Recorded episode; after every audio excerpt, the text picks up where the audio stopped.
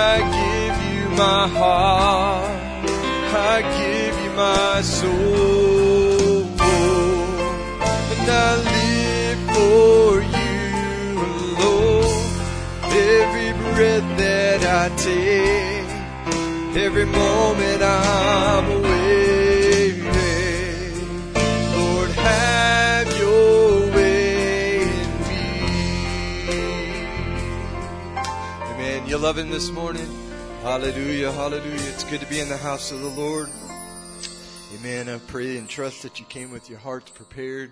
Amen. We just want to let God have the glory that He deserves in our life. Amen. We spent this weekend celebrating the founding of our nation. Amen. And all the celebrations that go with that. Amen. I was thinking to myself, my, if I could set off some fireworks for my Lord Jesus Christ, wouldn't that be wonderful? Amen. Just to let Him know that I love Him. Why don't we do that today in our hearts? Amen. As we praise and worship, just let that fire just build within you and grow. Amen. Let's sing this song together 10,000 Reasons. key of F, I believe.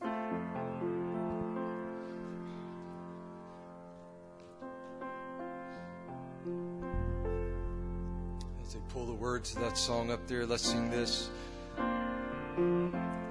Bless the Lord, oh my soul.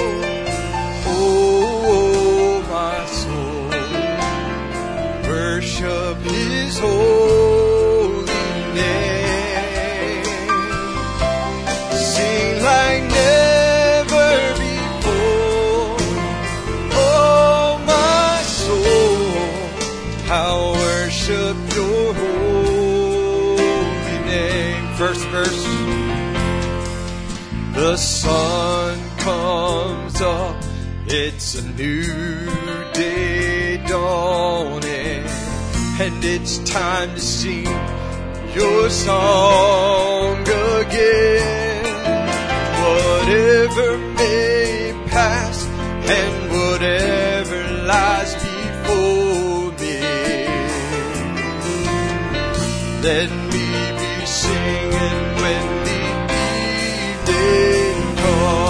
on out. So bless the Lord, oh my soul, oh, oh my soul, worship His holy.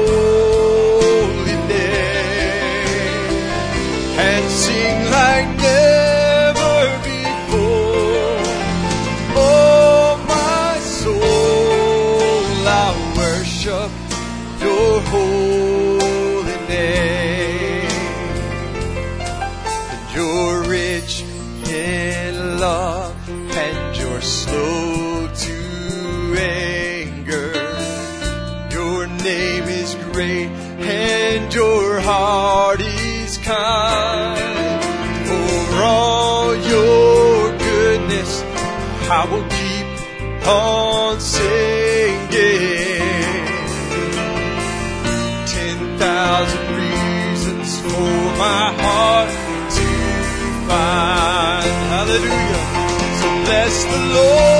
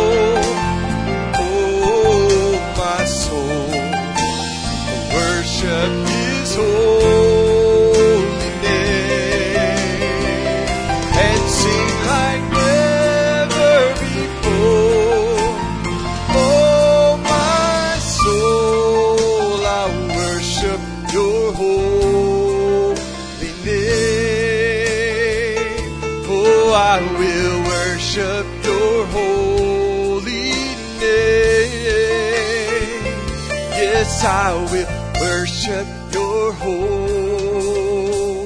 name. Could you put your hands together for Jesus this morning? Amen. He's worthy of our glory. Hallelujah. Amen. Let's sing that song, Majesty, key of G. Majesty. Oh, worship His Majesty.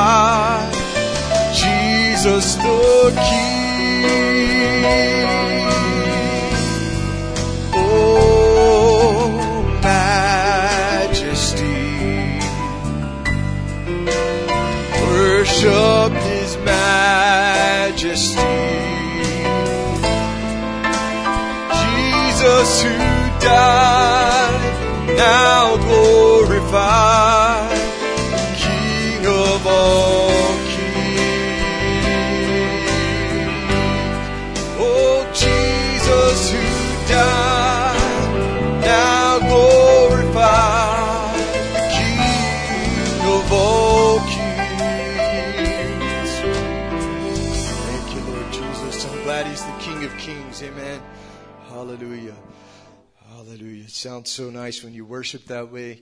I had that song on my heart, Our God Reigns. It's just been bubbling on my on my spirit and I've just wanted to sing this with the church because you sound so nice when you sing it. Amen. Let's let's sing this together.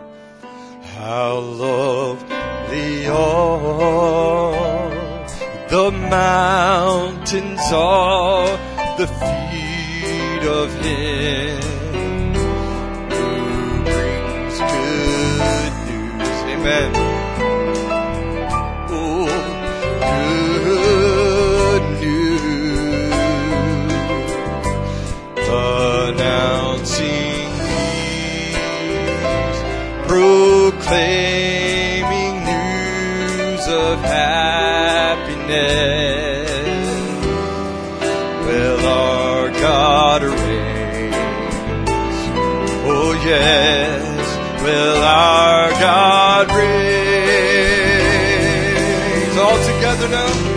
Our God reigns.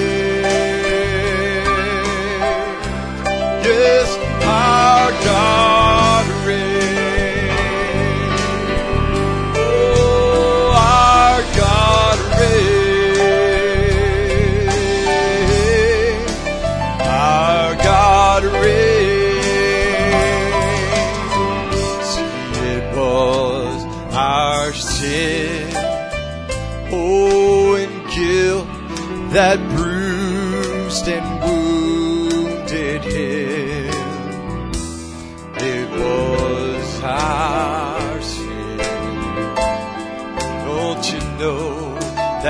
brought him down? And when we like sheep had gone astray, our shepherd came. Are you thankful of that? And oh, oh yes, Lord. Oh, he bore our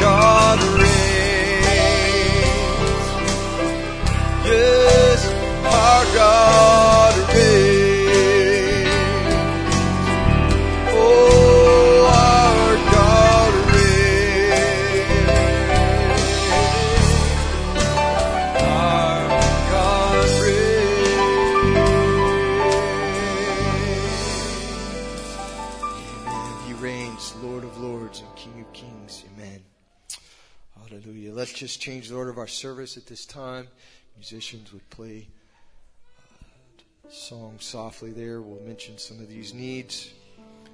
And I'd like to ask Brother Peter Coffee if he would make his way to the front to take these needs to the Lord for us. Amen. Uh, on the list here, I have to mention uh, Sister Smith in prayer as she's recovering from her uh, her issues there. And we want to remember also Brother Burley Williams and what he's going through. Amen. He's uh, has a surgery to prepare for, and um, he's he's coming a long ways, and uh, we just want to hold him up in our prayers that everything will go smoothly for him. Amen. We remember all the folks that are the youth that are not with us today. They're up at the BYC camp, and we want to uh, just remember them in prayer that God would touch their hearts and their lives. Amen. They would come back, amen, with a with a fire in their heart that they didn't have before. Amen. If they if they never knew the Lord, I pray that God would change their lives. Amen. It's always a wonderful time when you're able to be with people your own age and your own age group and just worship the Lord. Amen. I remember those times dearly in my heart, so let's keep them in prayer. If you would remember Sister Andrea Grant, uh, Sister April's sister, um, she's got to go through some testing. Uh, I want to remember the Pascal family. They weren't able to make it today. Sister Rachel Coffee and Miles are not with us. Uh, also, Brother Troy and Sister Connie are not with us today. If you'd remember them in prayer. Brother Keith is away. Um, so we want to remember them. The, Brother David had to work, so remember them in prayer. Uh, have a special need here for uh, Hunter's dad. want to remember uh, Brother Hunter's dad in prayer. He's recovering from heart surgery. Amen. And um, I also want to remember uh, Sister Karen Buchanan in prayer. She's not feeling well uh, after some testing that she went through. So we want to remember these special needs. Amen. Hold them up before the Lord. They're unspoken prayer requests by uplifted hands. And God sees your need, and we're going to pray with you. Amen. Hold those on your heart as Brother Peter comes.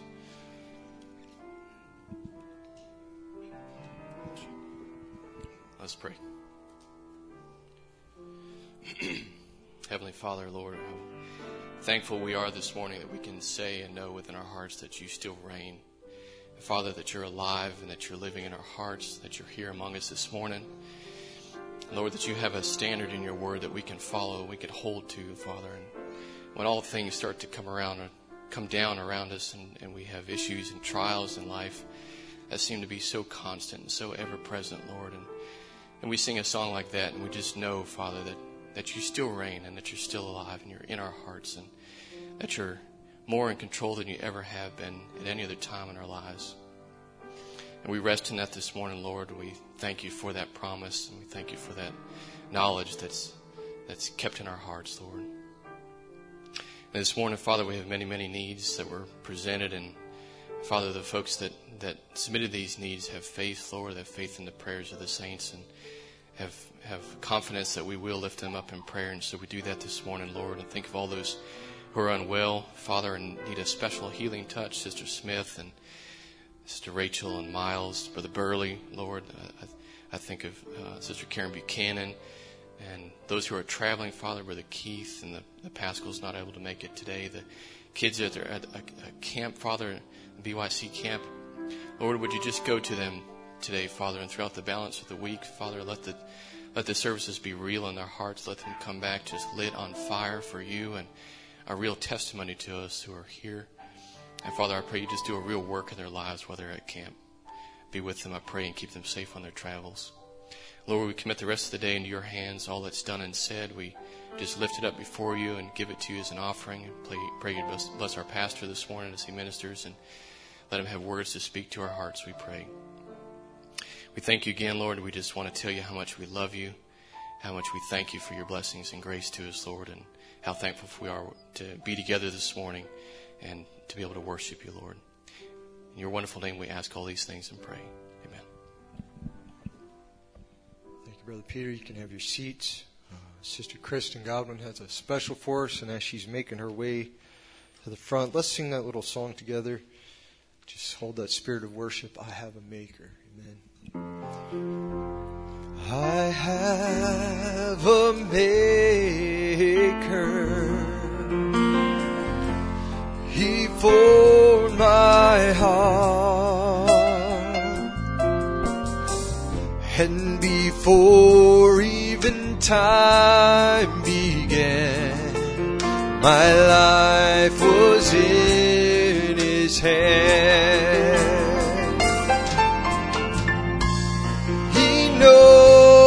My name. He knows my every thought. And he sees each tear that falls. And he hears me when I call. I have a father. And I have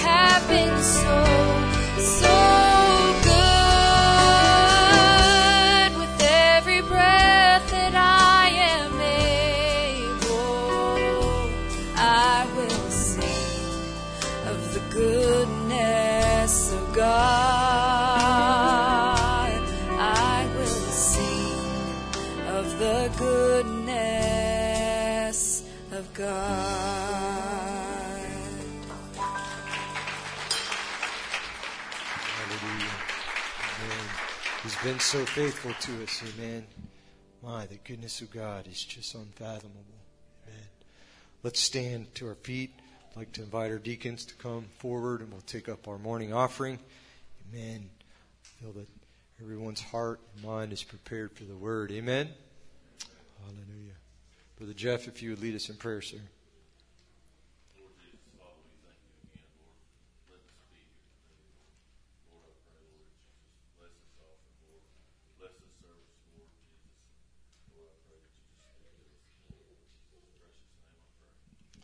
Amen. As our pastor makes his way, let's sing the song, I Sing Praises to Your Name. Key of think. I sing praises to your name, oh Lord, praises to your name.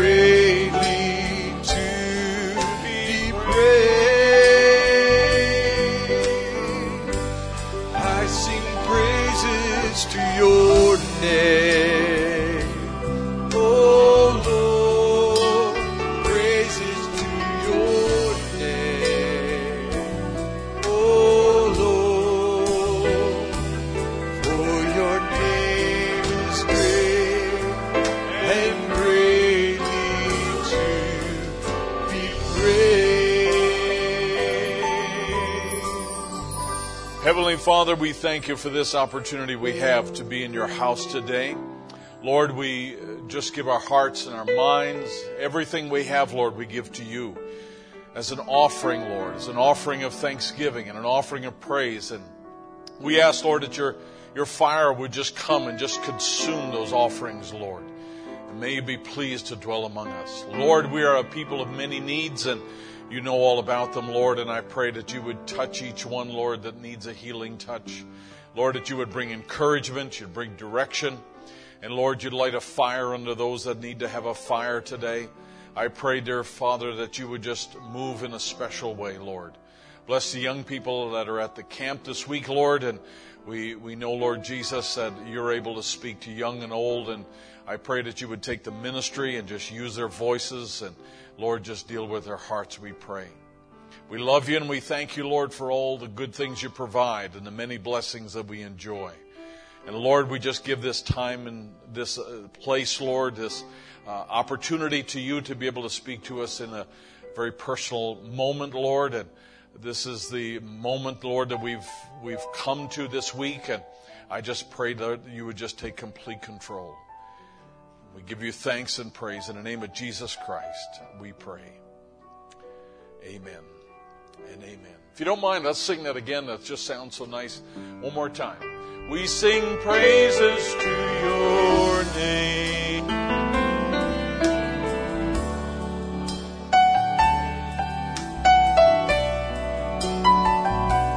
Oh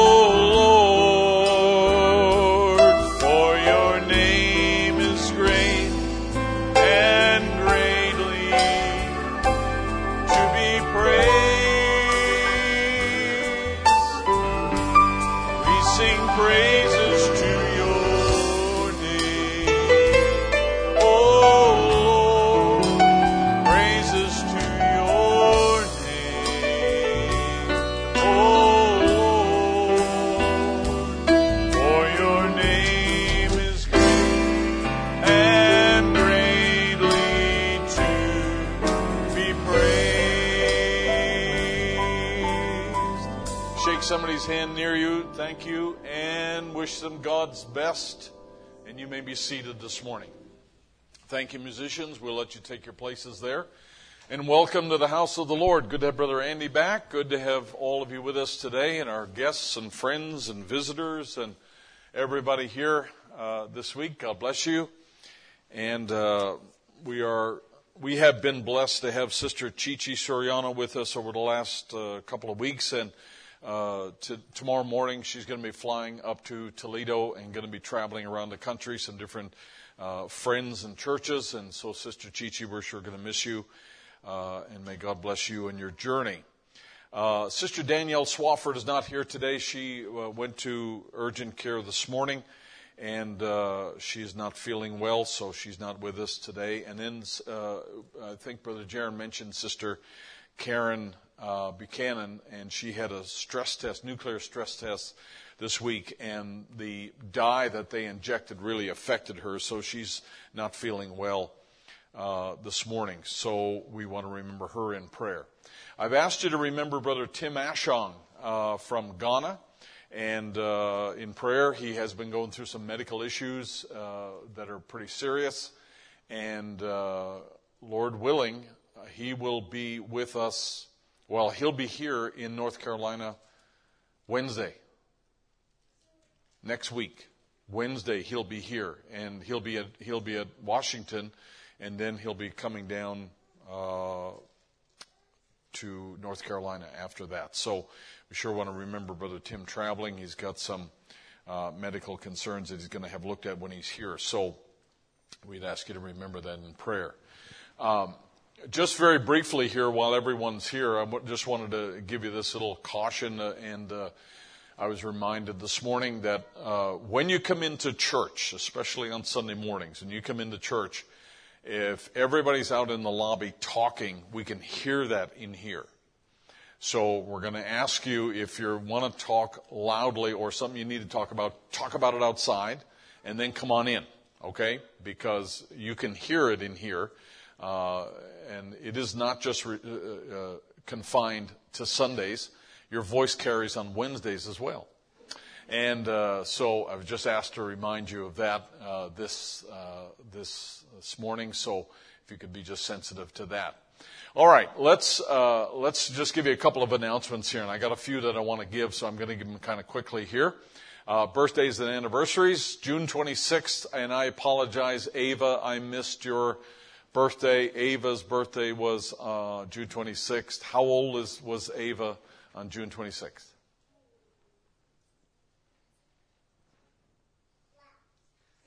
Twelve. She was six years old. Really? Okay. God bless you, Ava. Sorry I missed you. June 29th with Brother Caleb uh, Homerver's birthday as well. And uh, he's out in Texas, going to be coming back pretty soon. July 1st, uh, Cross. And is Arne here this morning?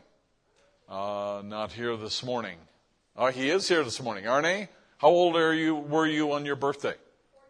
14. 14. Wow. That's amazing. God bless you, Arne. And July 1st is uh, July 3rd. That should be, right? Anna Pritchard's birthday. Anna, God bless you, that's today. And it's also Peter's birthday today. God bless you both. We sure appreciate you both. July 6th is Danielle Swafford's birthday and Isaac Clayville's birthday. Where is Isaac Clayville? Isaac Clayville. How old are you going to be on your birthday? Six years old and happy to announce it too. July 7th is Haven's birthday. Haven, how old are you going to be on your birthday? six years old.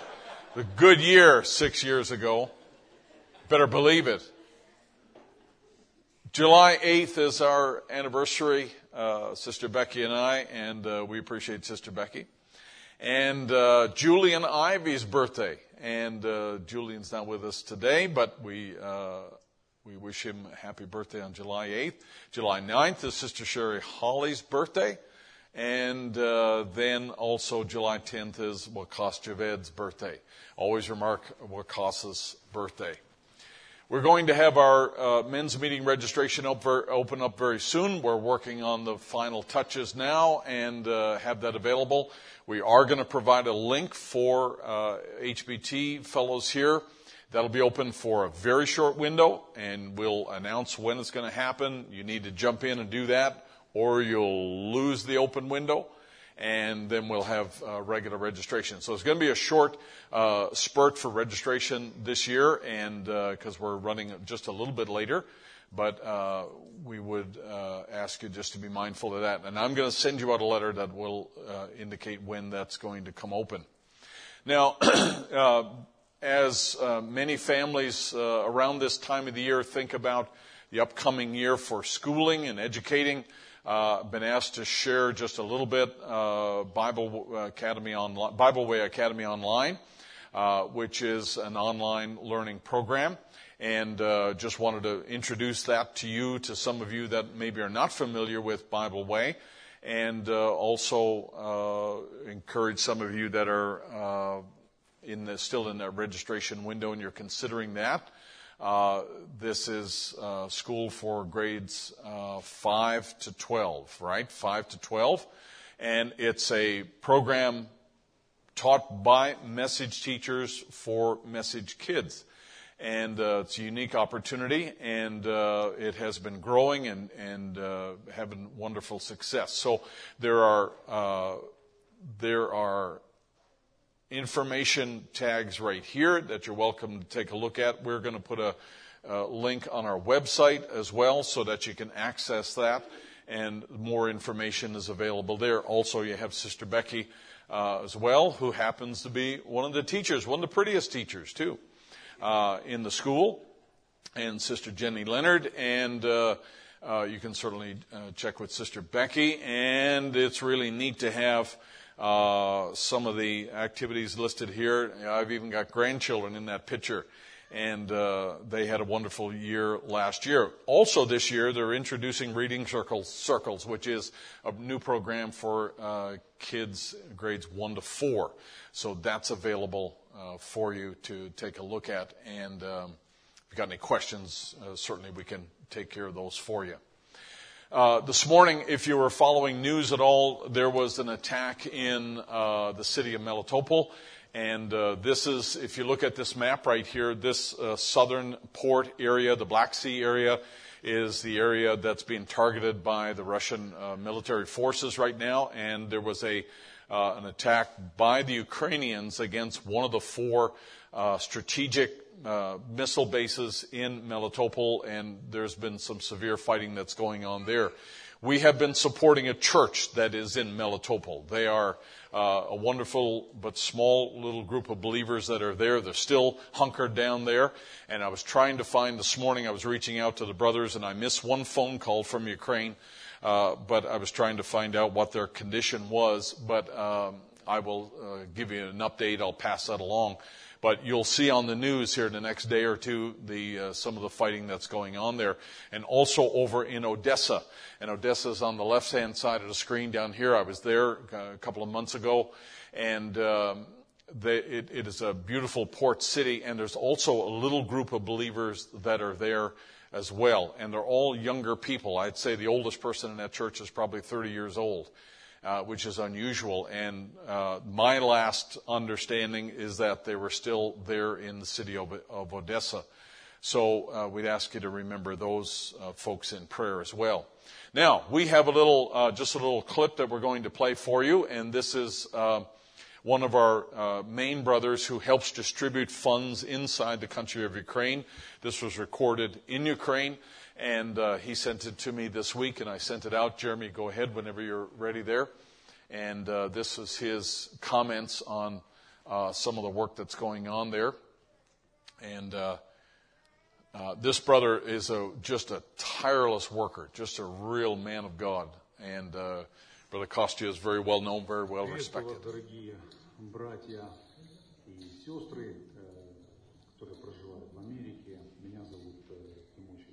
Константин.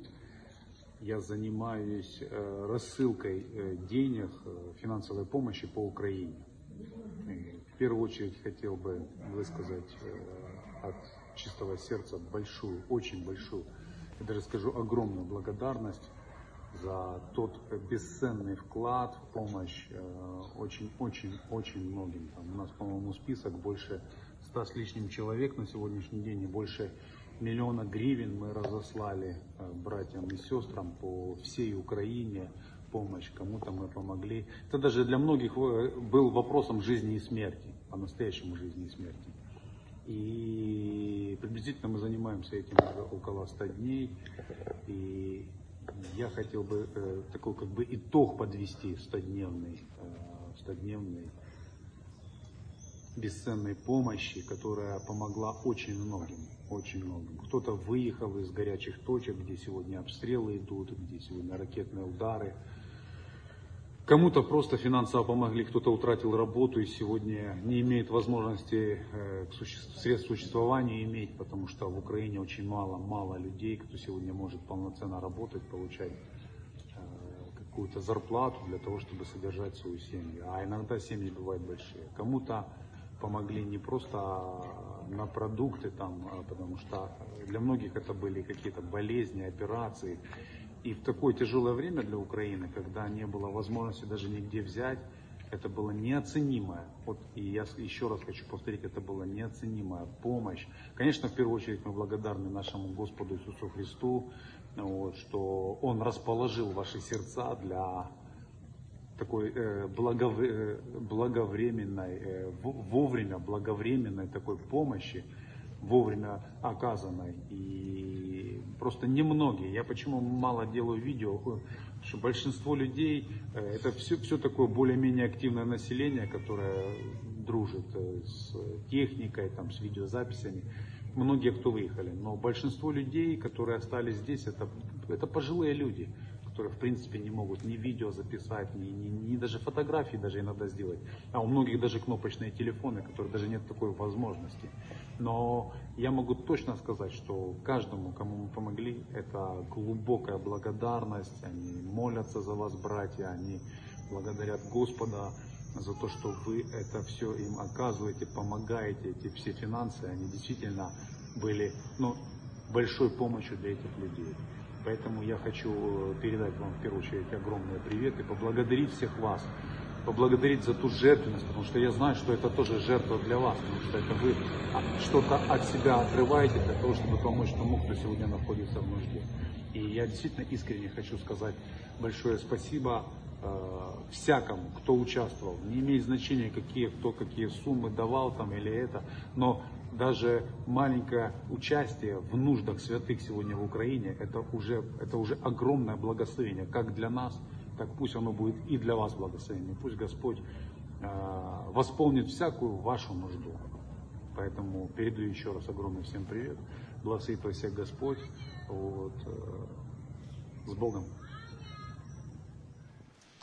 He is one of the two brothers who painstakingly calls and contacts every family they know in Ukraine, one by one, making sure they have enough money for medicines, for food, for uh, necessary supplies. And, and they're talking uh, now, as I put out this week, that uh, the value of the hryvnia, which is saying we've sent over a million hryvnia into the country there, their currency is so devalued that uh, a month ago, $100 uh, worth of their currency is now probably worth about $30 of their currency over there, and they still have uh, the same demands, and the prices are rising even more. So it's it's really a difficult situation. Uh, we're doing everything we can here in this assembly, and uh, I'm uh, putting in monies wherever I can get them to send over to the people there because they really need them and uh, trusting that uh, you know that uh, we're able to catch uh, you know catch wind of what these needs are and the medical needs that they have. I have pictures of people who have cancer who were taking treatments who are not able to take treatments now because many hospitals are completely diverted to uh, wound care and uh, battlefield care and uh, it's just really sad, uh, you know, to see the situation over there. And uh, those uh, those people are very precious people, and like he said, the entire, just about the entire younger generation of Ukraine, Ukrainians have left, and uh, left the country. So there are old people there. Many of them are hunkered down. They're old Russian thinking people, meaning that they, they're not going to divulge their locations. They're not going to send you their picture. They're not going to give you their name and address because they're raised in a Russian culture. And in the Russian culture, you didn't do that because you'd probably be arrested if you gave away too much information. So uh, they're hard to reach and they're they're hard to get to. And they have the little push button phones, you know, where they uh, where you have to do lots of work to get a few words out. And uh, the communications are uh, pretty difficult there anyway. Have I made it dark enough? Uh, and I don't mean to make light of that. Their their situation is not good, and uh, uh, you know, I just uh, trust that, uh, you know, I, I want to say that I appreciate everything that you folks have given uh, because it gets shuttled over there immediately. And then, uh, if, if, you don't mind continuing to pray that, uh, you know, we would be able to minister to those people over there and pray that God would bring a, some sort of a peaceful resolution to that situation over there before it gets worse. I mentioned birthdays today, but I failed to mention that this is Ruby Pugh's birthday as well, right? Today, July 3rd. How old is Ruby? Six years old. Who would have guessed? Happy birthday, Ruby. Hope you have a wonderful day. All right, let's just jump in this morning here. And I'm usually not a theme person, but uh, this is uh, our July 4th weekend. It's our largest uh, one of our largest holidays in the year, and rightly so because we should mark the day that we uh, achieved our independence. At least it's it's honored on this day. And uh, so I wanted to uh, take a strange title, beginning this world over again, and uh, read a scripture with you in Revelation chapter three. So if you don't mind, we just change our position, stand and, and read this morning. Revelation chapter three. This is the familiar passage that opens up the message to Laodicea.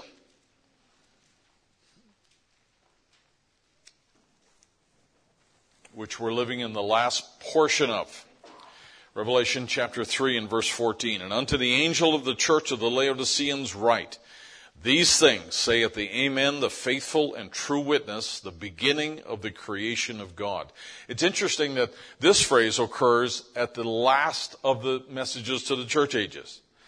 15. And I know thy works, that thou art neither cold nor hot, and I would that thou were cold or hot. So then because thou art lukewarm and neither cold nor hot, I will spew thee out of my mouth. Because thou sayest, I am rich and increase with goods, and have need of nothing, and knowest not that thou art wretched and miserable and poor and blind and naked. I counsel thee to buy of me gold tried in the fire, that thou mayest be rich and white raiment, that thou mayest be clothed, and that the shame of thy nakedness do not appear, and anoint thine eyes with eye salve, that thou mayest see. And as many as I love, I rebuke and chasten. Be zealous therefore and repent. Lord Jesus, we ask your anointing to be poured out upon this word today. In the name of Jesus Christ, we pray. Amen. You may be seated this morning. Beginning this world over again. Now, I'd like to begin uh, this this morning here and uh, give you just a little introduction. We're going to divert uh, over to something else, and then we're going to come back to this idea again here of beginning this world over again. And so I want you to stay with me as we as we do this. All right, I've got some interesting uh, slides here and. Uh, just a little bit of history, which I think is good for us to uh, recall, because if we don't remember our history, we are doomed to repeat the mistakes of the past. So it's good for us to learn from our history. Uh, this is a photograph here. Uh, a couple of years ago, Lucas and I had the privilege to go to Philadelphia, and uh, one of the things we did there was to visit the Constitution Memorial, which was very interesting, and uh, I, I, think certainly worth uh, a visit for anybody who gets a chance to go there. it's a huge building that's dedicated to the Constitution itself. They also have the uh, the original Liberty Bell there, and uh, we got to see that. And then we got to go into the hall uh, where the Constitution was actually signed, and there was lots and lots of history uh, that we learned while we were there. This is a drawing of that particular uh, era area where Franklin, Adams, and Jefferson were discussing the uh, Declaration of Independence. Madison was involved primarily in the writing of the Constitution, but uh, these gentlemen, and especially Jefferson, were involved in the writing of the uh, Declaration. And so it was an important, uh, important time in, in America's history. But one of the unsung heroes, or one of the unsung uh, persons of uh, that particular time. This this actually occurred, as you know, in July of 1776, and uh, they actually had to wait. For those of you that are fine tuners, uh, they had to wait until uh, the document was ratified in New York State before they actually all signed the document of the Declaration of Independence. So that took place later in September.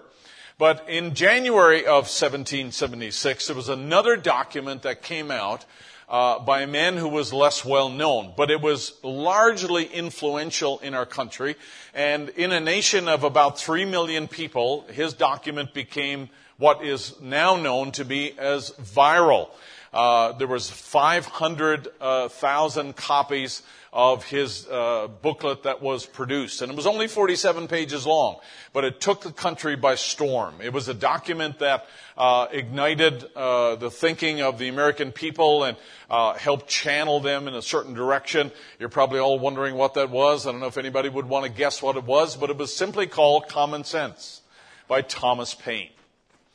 Now, I don't know if you've ever read it. It's written in the language of the early Americans, and so it's not uh, always an easy thing to uh, to digest. But I wanted to just review a couple of quick points from Common Sense today, and then I want to talk a little bit about common sense. Uh, this book, as I said, became viral in early America, and it was a very, very influential piece. Uh, back in that day. And there were two qualities about it that I wanted to highlight first of all, and that is this, that uh, in the book, it was a scathing argument against the injustice of rule by a king.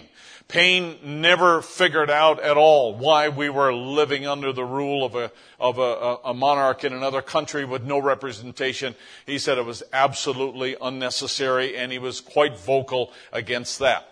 But the second thing is what I wanted to talk about today. And the second thing is, uh, could be summarized this way, I guess, but, uh, it, it, and this is the uh, quotation here that I took, but also, not a quotation, but a, a comment on the book. It says, an equally eloquent argument was also made that Americans had a unique opportunity to change the course of history by creating a new set of new sort of government in which people were free and had the power to rule themselves. And this is what Paine uh, actually promoted here that we did not need to be under a reigning monarch, uh, especially a monarch in another country who granted us no representation. But secondly, he said, you are at the doorstep of something great. You, you have the possibility of creating something unique in the world. And uh, he went on to describe that a little bit. So here are the four points that I wanted to leave you with. Now again, I'm going to drop these here and then we're going to go on to something else. We're going to talk a little bit about common sense and then we're going to come back to common sense uh, just a little bit later. Government's purpose, number one, this, this is a, the, the summary of the points made by uh, Thomas Paine. Government's purpose was to serve the people. Now you have to remember back in that day, prior to this time, every other, uh, every other people essentially served the government. They were people who supplied labor and revenue and uh, goods and services to the local government, and that's the, that was the prevailing mindset. That that's that's what government was there. They were the uh, they were the the leaders. They were the people who were to be served. And Paine's idea was that government rather should serve the people. It should be of the people, by the people, for the people. That's where all of that language came. And he described government as a necessary evil which existed to give people a structure so they could work together to solve problems and prosper. So there'd be law and order, and there would be, uh, you know, municipalities that would be run in a decent way and so forth in a fair way, fair courts and all the rest of it. But basically that uh, the government should indeed serve the people. Secondly, he said that having a king was a bad idea. Most people could not understand the British uh, Constitution. It was very complex.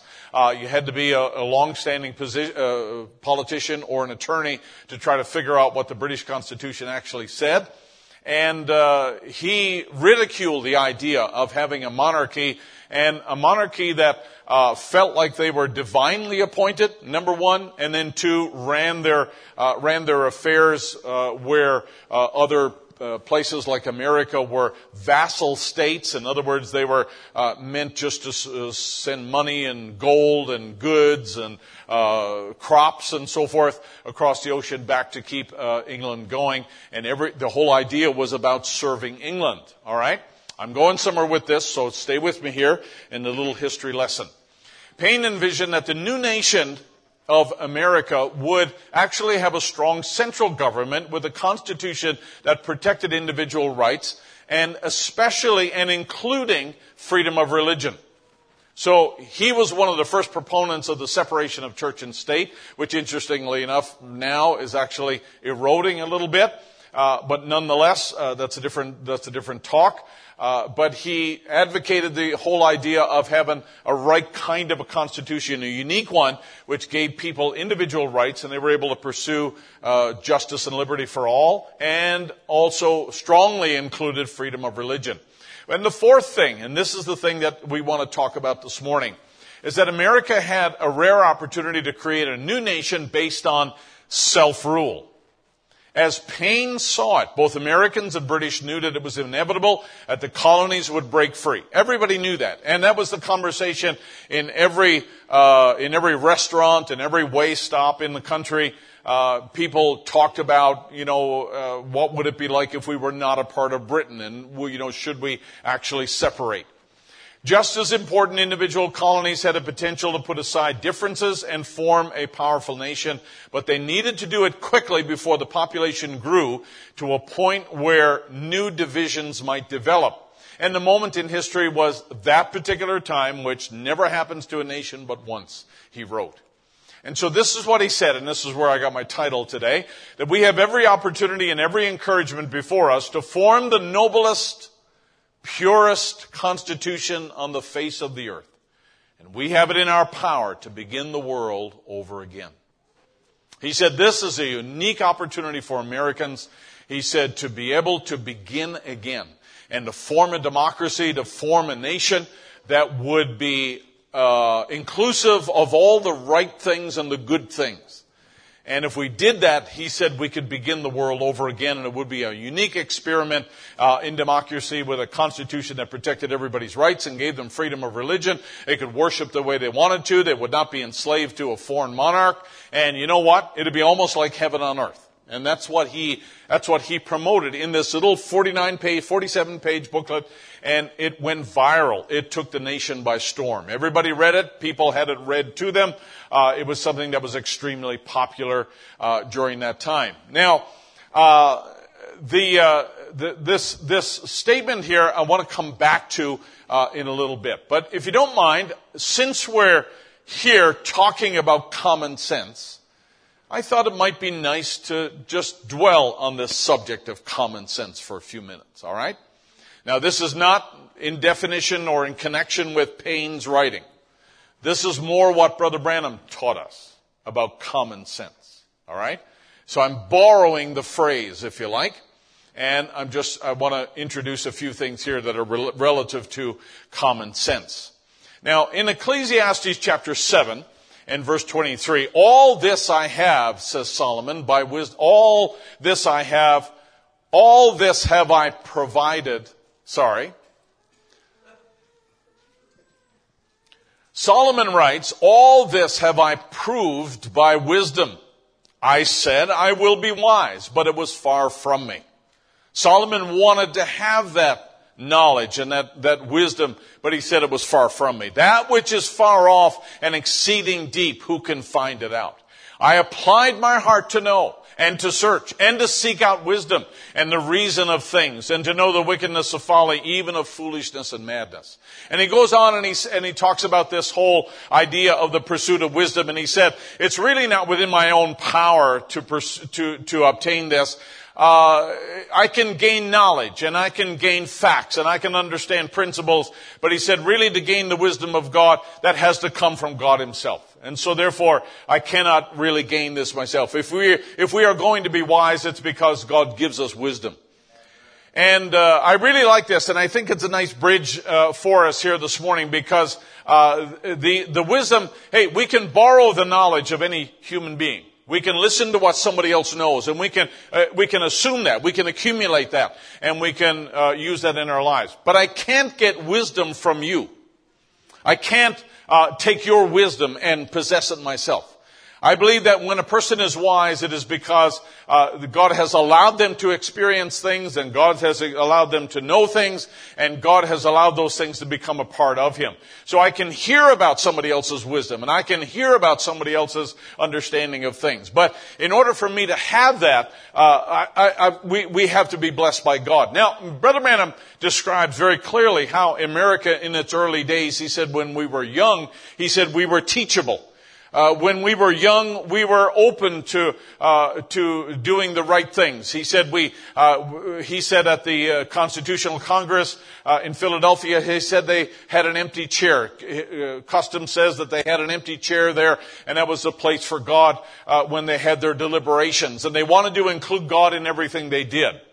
Now we find ourselves at the other end of the spectrum where uh, they're trying to get God out of things as much as possible uh, in our culture, and what a shame that is, and that's the place that we've come to. But let me come to that in just a little bit. Here's Brother Branham, though. He says that, uh, you know, you have to, you have to kind of stop and stand back and appreciate Brother Branham uh, for for what he was and how God used a person like that uh, to bring such a critical and important message to us in the last days. How many believe that God used him to bring a critical and important message in the last days? And God used a person who was not uh, he was not polished and he was not intellectual. Uh, he was not, uh, you know, administrative in his way, but uh, he certainly was simple and he appreciated common sense. He appreciated uh, hard work. He appreciated uh, things that were of sound value in his life, and he had learned many things, and many things that he had learned, he learned the hard way. And uh, God used a person like that to kind of, uh, in, a sense, now, even now, to get in our faces and say that, uh, you know, just because we are wealthier and just because we have constant air conditioning and no power interruptions and we have the internet and we have all kinds of resources for information and lots of money uh, in our time, doesn't mean that you have any less dependency on God. And it doesn't mean that you, you find all the answers on Google because even you people that went to Google after Wednesday night and tried to find out where Tishba was realize that everything is not on Google. Jeremy Clayville came closest, by the way. But nonetheless, uh, all the answers that we need in life are not found on Google. How many would say amen? If you're not here on Wednesday night now, some of you are going to go back and listen to the sermon, right? It was one of the best young people sermons I've ever preached.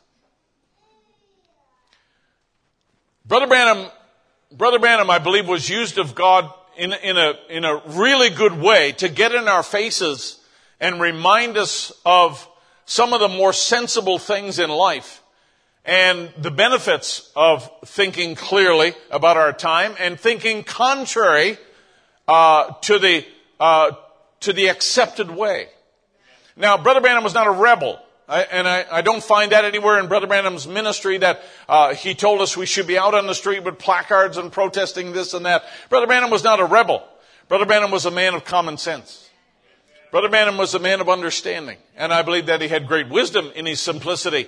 And I believe that a lot of those things have been passed on to us. And so you have to, you, it, it, it is certainly true that uh, being here and being on the internet, there, there are ways for us to stir up trouble against this church if we wanted to, uh, just by repeating things and, uh, you know, being very bold in our presentation of things. And I have no, I have no desire to create more trouble for us than what we already have.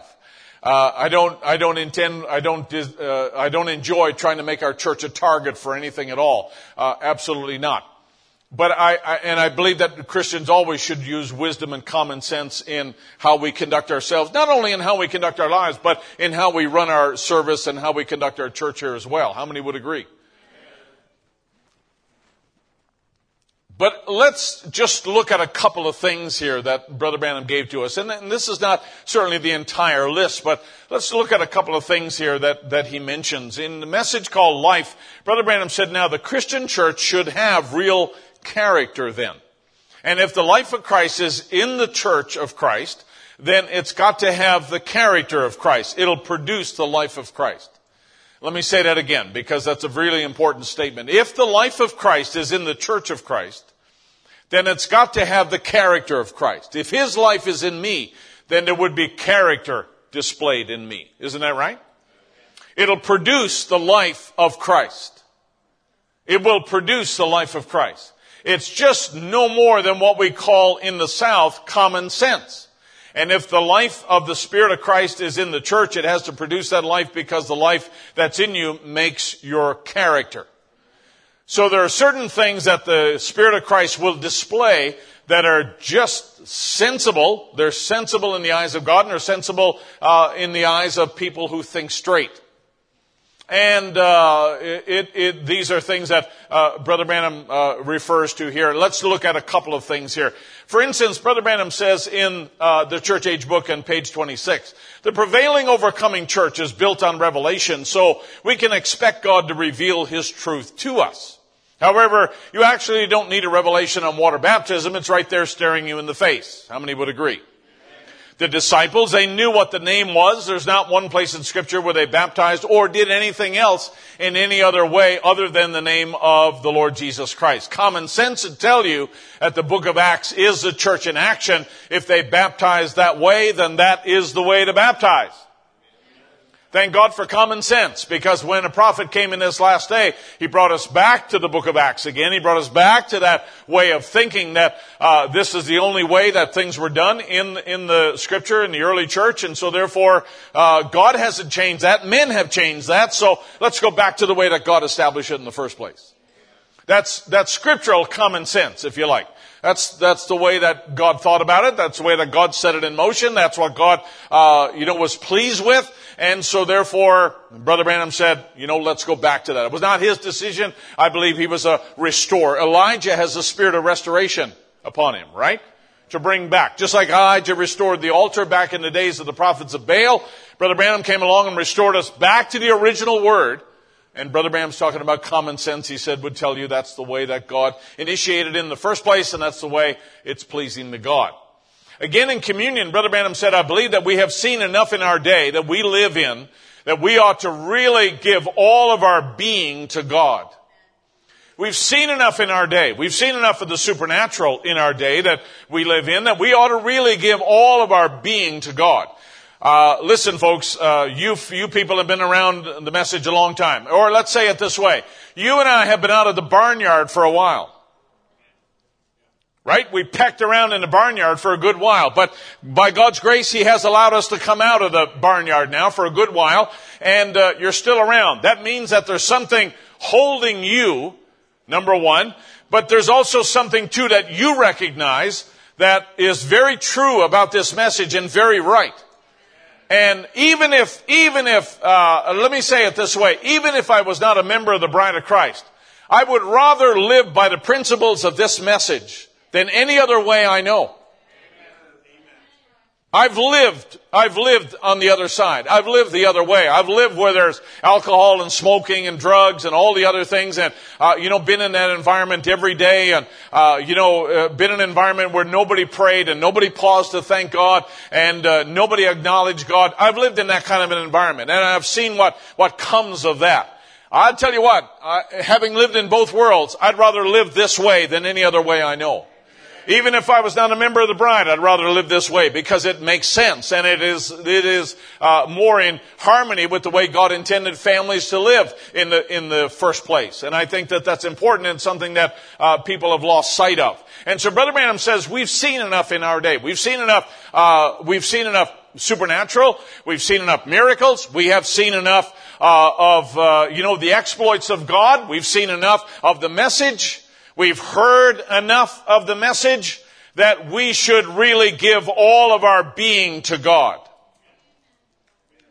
Hey, you gotta give your time to work. You gotta give your, your time to your boss. You gotta give your, uh, you gotta put your energy, you gotta put a certain amount of energy into that. You gotta give your kids to education so they can make a living in this world. You have to, uh, you know, comply with certain laws and standards and things that are in our world, uh, you know, that are required of us, you know, making sure your kids get an education and, uh, medical care and all the rest of it. All of those things we have to do. But that's not where our heart lays, right?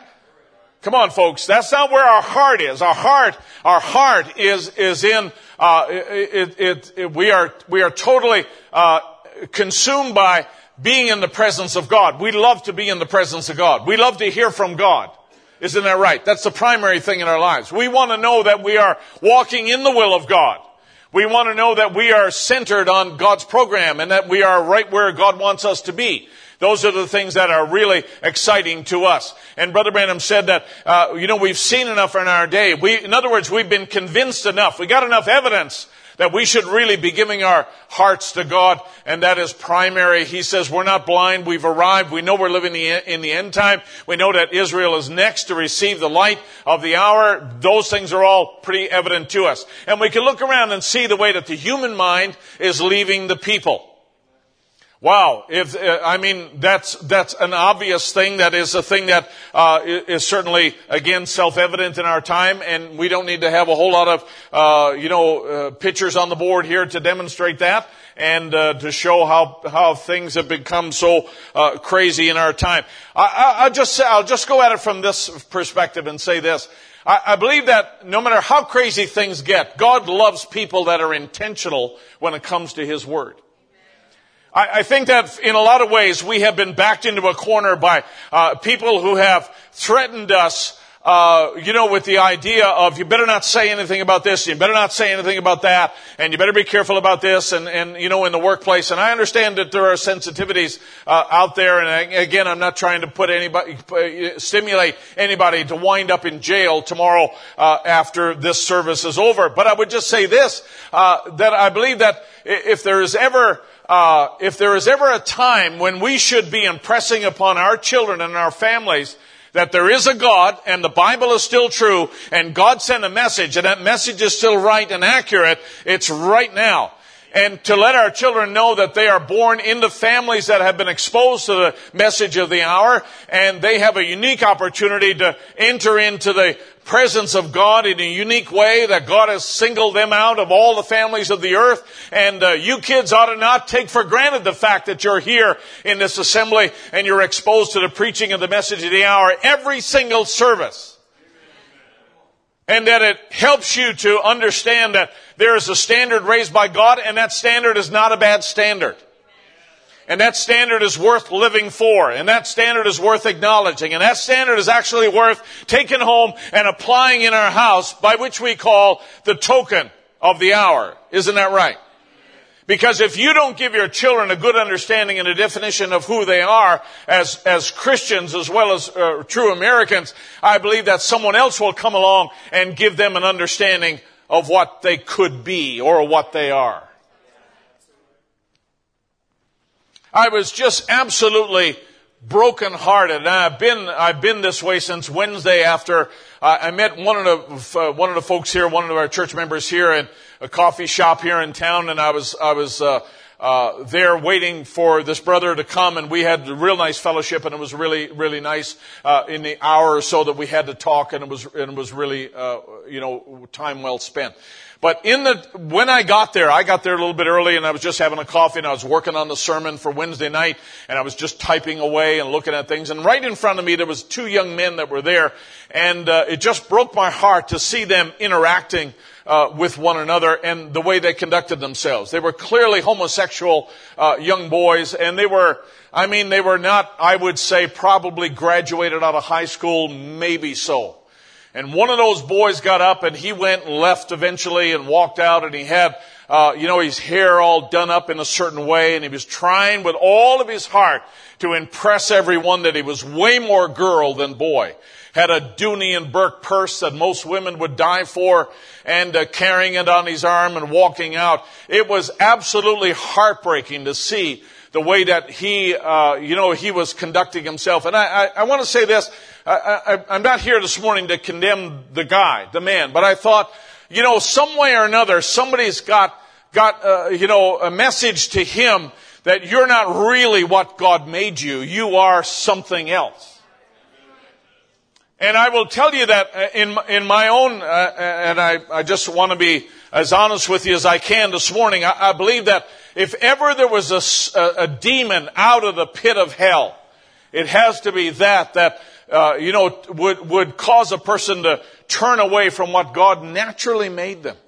And make them actually believe in deception that they're not that at all, but they're something else.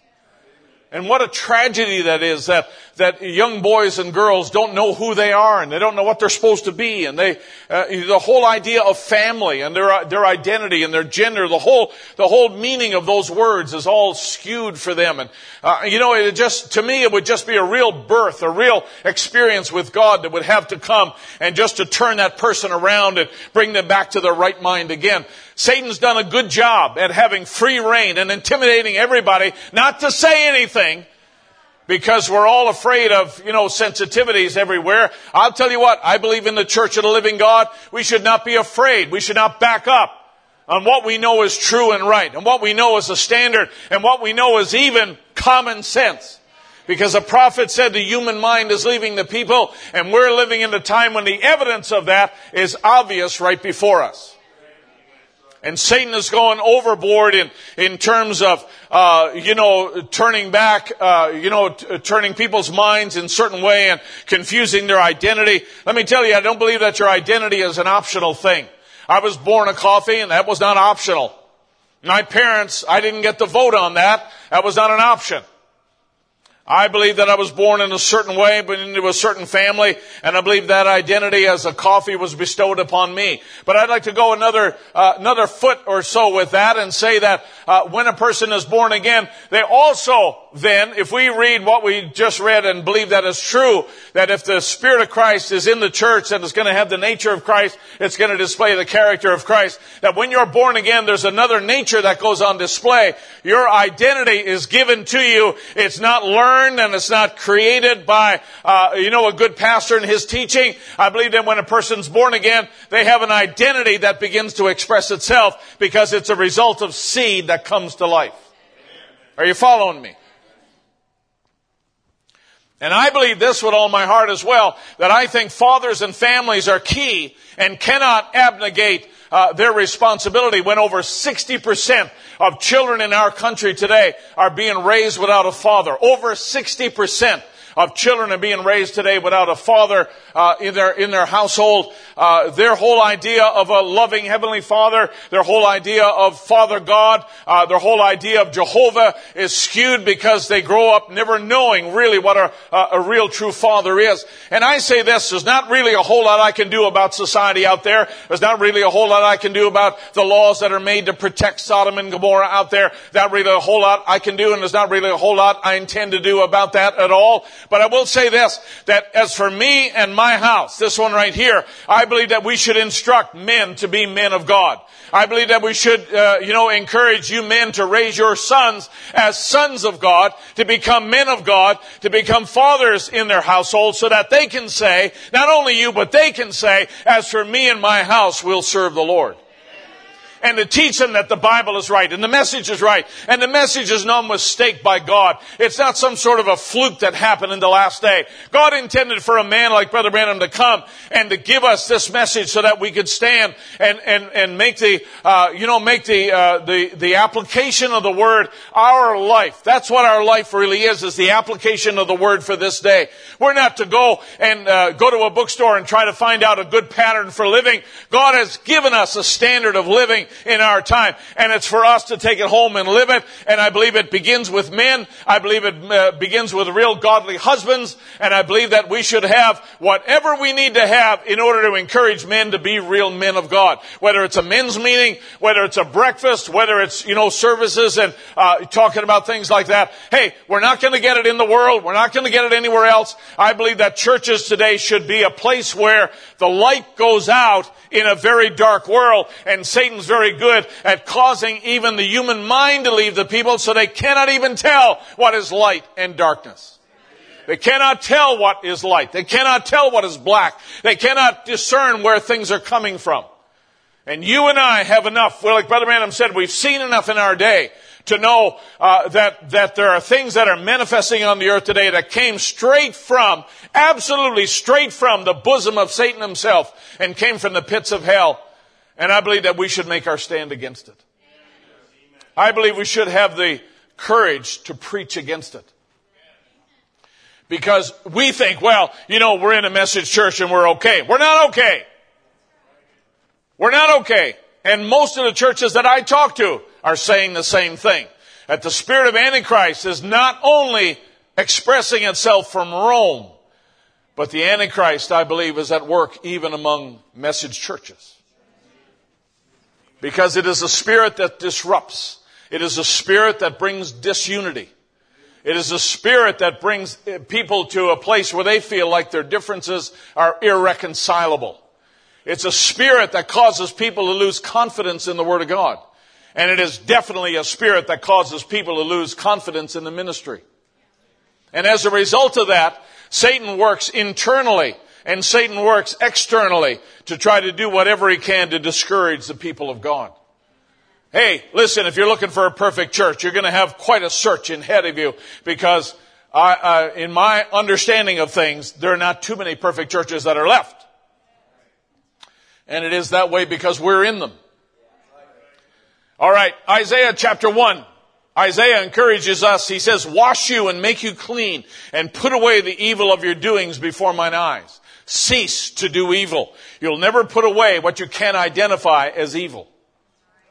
You gotta be able to identify it as evil before you put it away. And the normalization of perversion today causes us to be soft on what we put away, right?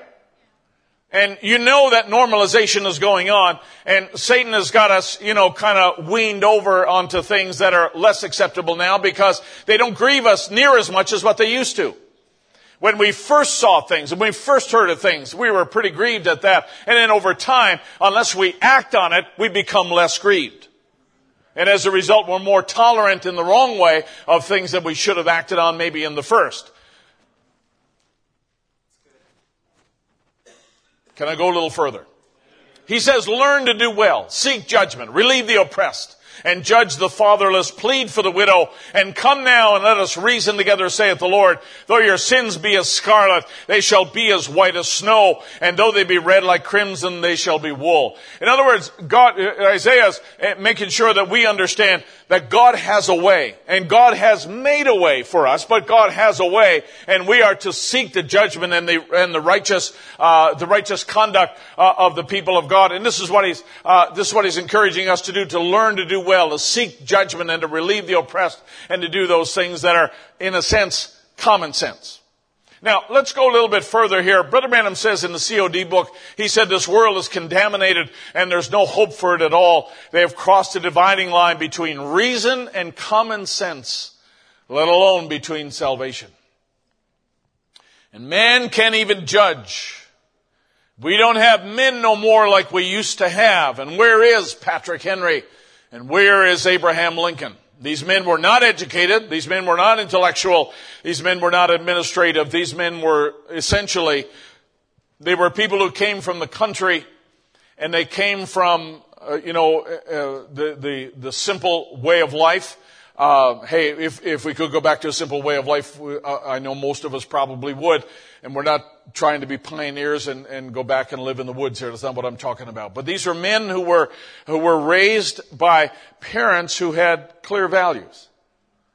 And they understood the integrity of hard work. And they understood the integrity uh, that comes with being honest. And they understood, they understood real convictions. They were God-fearing people and they instilled it in their children. And they were not afraid to instill it in their children. They were not afraid to bring discipline where discipline was needed. They were not afraid to stop what they were doing and help their neighbor when their neighbor was in need. They were not afraid to be able to tell the truth and tell it like it was. They were not afraid to stand and defend what was rightfully theirs. They were not afraid to, uh, you know, to stand with their convictions. And here's Brother Branham, and he's asking where is the, where's our Patrick Henrys today? And where's our, where's our Abraham Lincolns?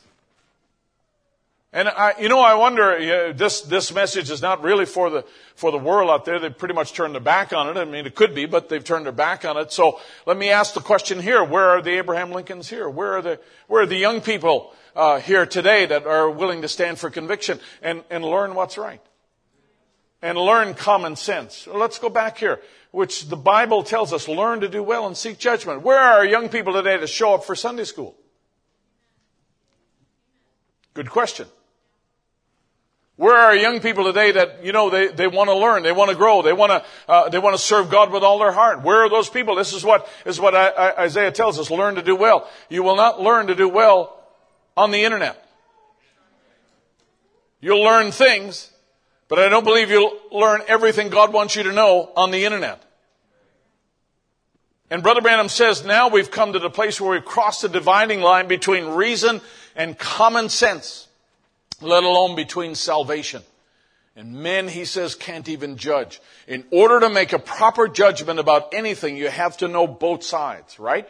You have to be able to compare something and you gotta know. And, uh, he says, hey, uh, we don't have any more like, like we used to have. We're Patrick Henry and, and people who stood for those principles and stood for those things that were right. And he says, where's your reasons and where's, what's common sense? He said, if she puts herself out there, uh, her go out like a dog, he says, and if she's going no more to common decency for her than that, he said, where's the laws that could stop that? But instead, isn't it true that we have the opposite today, right? We have the opposite, where laws are made to protect the immorality of the times. And people are cautioned to say nothing about the immorality of the times. Am I making you all nervous? And now we have in our nation here, and I'm not going to dwell on this, I just have two screens here. But Brother Branham, he makes a statement here in relation to abortion. He said, bottom line, it is as bad as it was in Egypt or worse when they took the babies and threw them in the river. And this is 1956 now when he says that. And as I said to you last Sunday, we're 63 million abortions later uh, in our time since the passing of Roe, Roe versus Wade, which is before Brother Branham's time uh, sorry, which was after Brother Branham's time. But he's making these statements here that we're moving into that. We're coming into that time here where he says when, when the real definition of what motherhood is, is lost. And you know what? The real definition of motherhood is lost when mothers don't teach their younger daughters what real motherhood is. And it's not read out of a book. As a matter of fact, one of our granddaughters asked, asked Sister Becky about what, uh, what, what does it mean to be a real mother. And she went on a personal hunt to try to find a book out there that defined motherhood, that defined what a mother is, and could not find them, and is intent on writing one. Because there's not hardly any good definition out there of what a real mother is, because it's changing as fast as people change their socks. Right? There's all kinds of, I mean, people are even afraid to write what motherhood used to be, write about what motherhood used to be.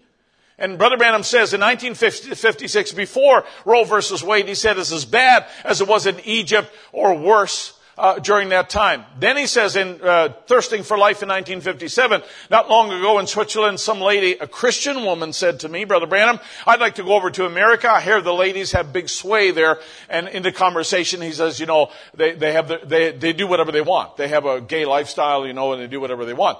And I said, but he said, here's what follows. Here's what follows that. When you have that kind of a lifestyle, and you may look at the headlines and you may look at things and this is what it looks like. But he said it causes prostitution. And he said right here in Chicago, he said, according to your paper, you have 2,000 abortion cases every day. 2,000 innocent babies die every day because of filth. And how can you have a revival under then kind of a circumstances?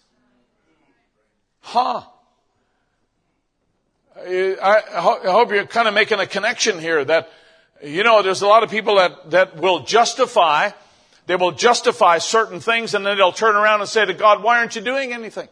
Why aren't you answering our prayers? Why aren't you defeating our enemies that come against our nation here? And why aren't you doing this and that? But people want to live their lifestyle, right? They want to have their way. They want to do what they want.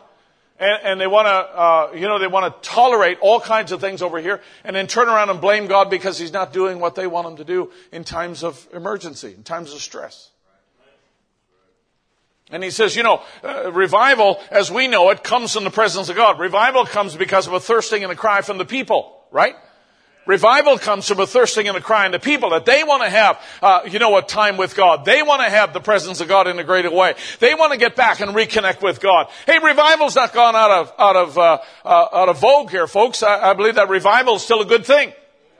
Whether it's a personal revival or a church revival or a bride revival, I don't care what you call it, but I believe that revival comes not because God's got a time clock and say, hey, it's fall, you know what, time for revival. I believe it comes because people hunger and thirst after righteousness and they pray and they seek God and they want to have that personal communion with God. They want to come and say, you know what, eh, eh, eh, whether I'm tired or not, I'm going to go to church. And whether I feel like it or not, I'm going to go to church. And whatever God has revealed to me, I'm going to practice that. I'm going to put that in place. And whatever God has shown me either through the pastor or through the reading of the Bible or whatever else or listening to tapes.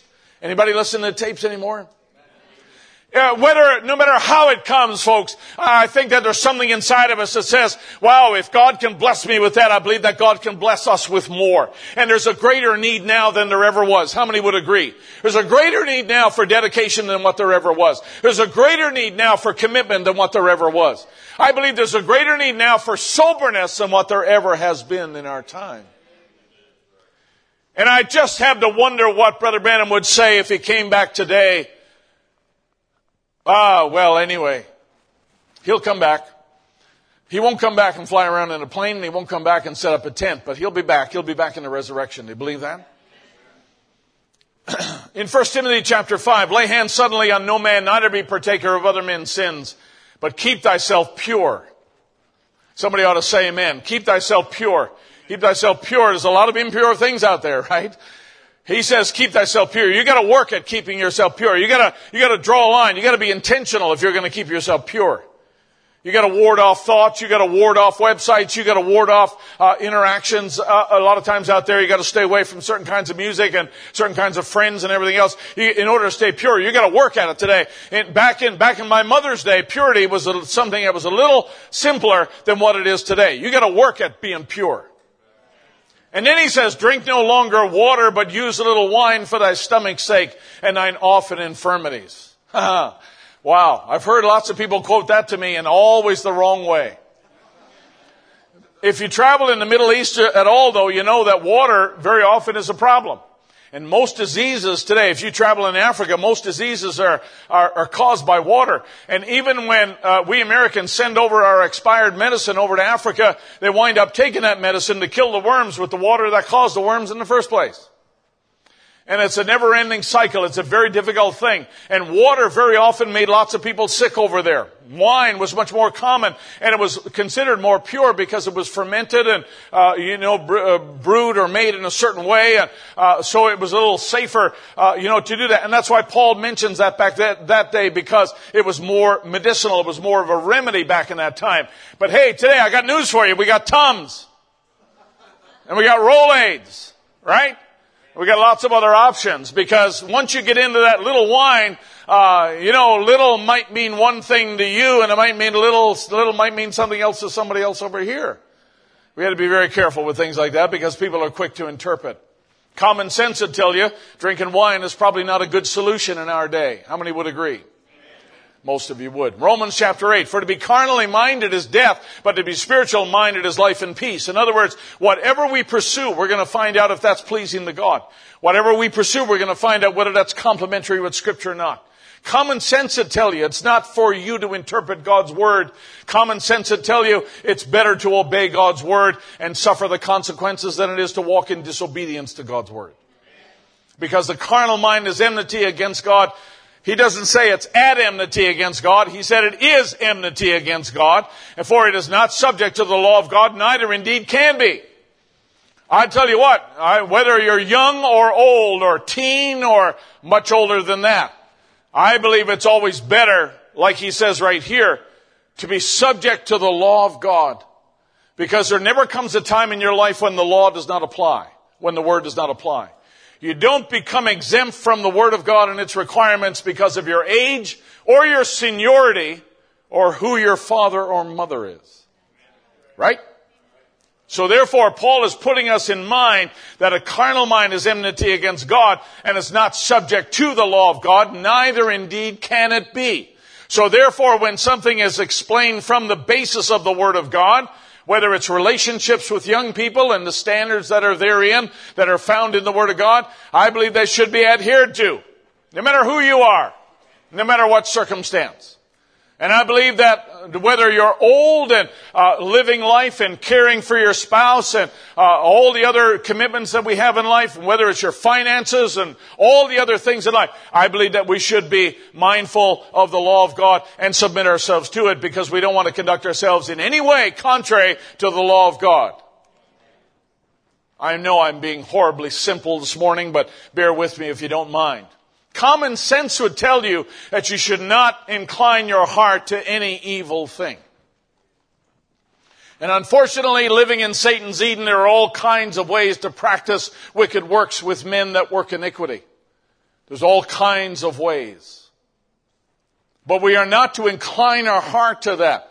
And this is, this is, uh, you know, David's way of saying that you can just lean in a little bit. You can just tip a little bit to an evil thing. And that's where the trouble begins, is just when we incline our heart. Incline means like, you know, like uh, David often prayed and said, Lord, incline your ear to my prayer. Hear my prayer, O Lord. And incline means this.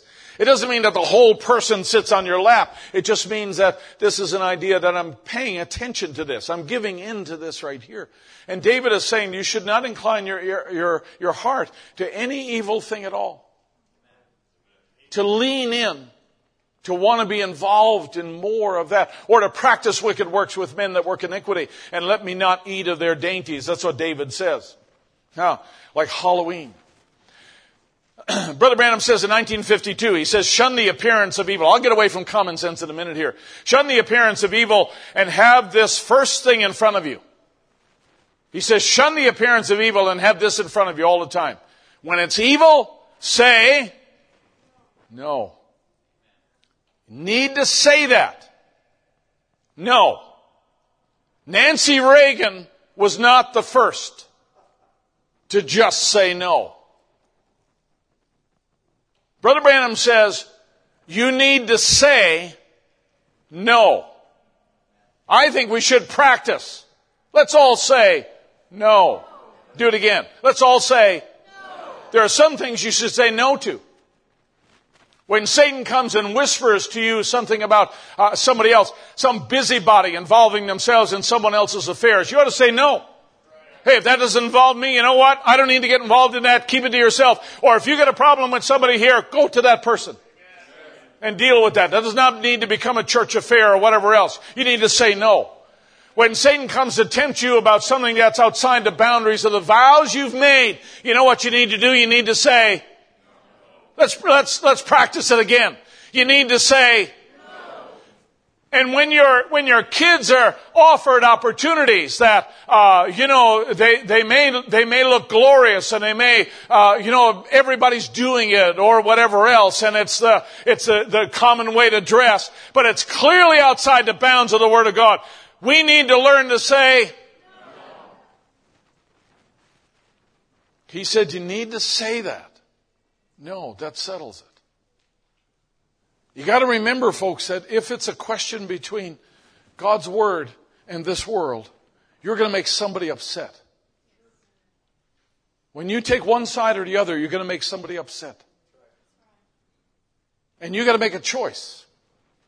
If I get in your grill and make you feel guilty about coming to church, you will remain guilty until I'm not around and then that'll go away. What we really want to instill in everyone is a desire to just be in church because it's church. Not because somebody got in my grill. Not because somebody made me feel bad because I wasn't there. Because that'll go away, right? Or uh, you'll, you'll find a way to avoid that person if they make you feel bad. I, I say this, that may, may God, may God allow a reviving to sweep this place and every other message church so that there comes such a desire out of the hearts of the people to be in the presence of God that God can't help but come around when these people gather. That God can't help but visit this people and pour himself out upon this people. You know, a lot of times I think, we think it's automatic.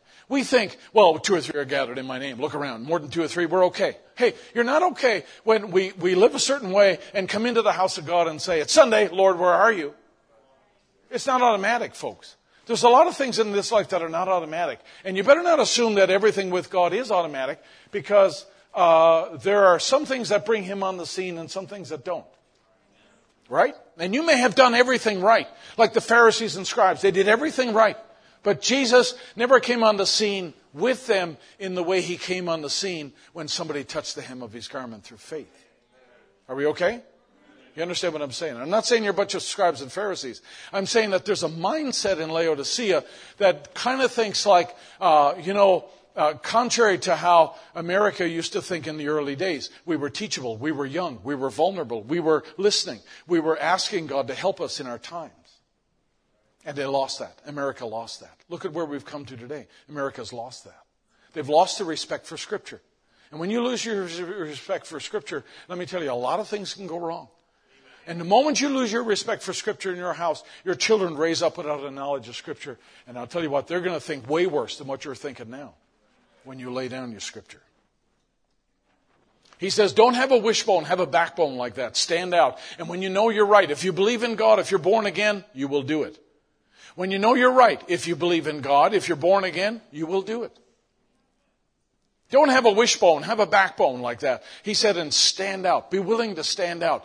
Daniel came to the place where, uh, you know, the, the king's, uh, the king's requirement was that everybody should eat off his table. And Daniel realized, hey, this is not going to go. This is not going to be pleasing to God. So I got to make a decision now. I'm going to make somebody happy and somebody upset here, but I'm going to draw a line in the sand anyway. He didn't be obnoxious to the uh, jailer or the, you know, the jailer, the warden or the guy who was looking after him. He wasn't obnoxious to him at all. He just said, if you don't mind, feed me a different meal uh, for 10 days and let's see what happens at the end of 10 days. And, and so he, he, he came at this situation in a way that I think displayed wisdom here, but he did it because he drew a line in the sand. And when you draw a line in the sand, somehow or another, that attracts God.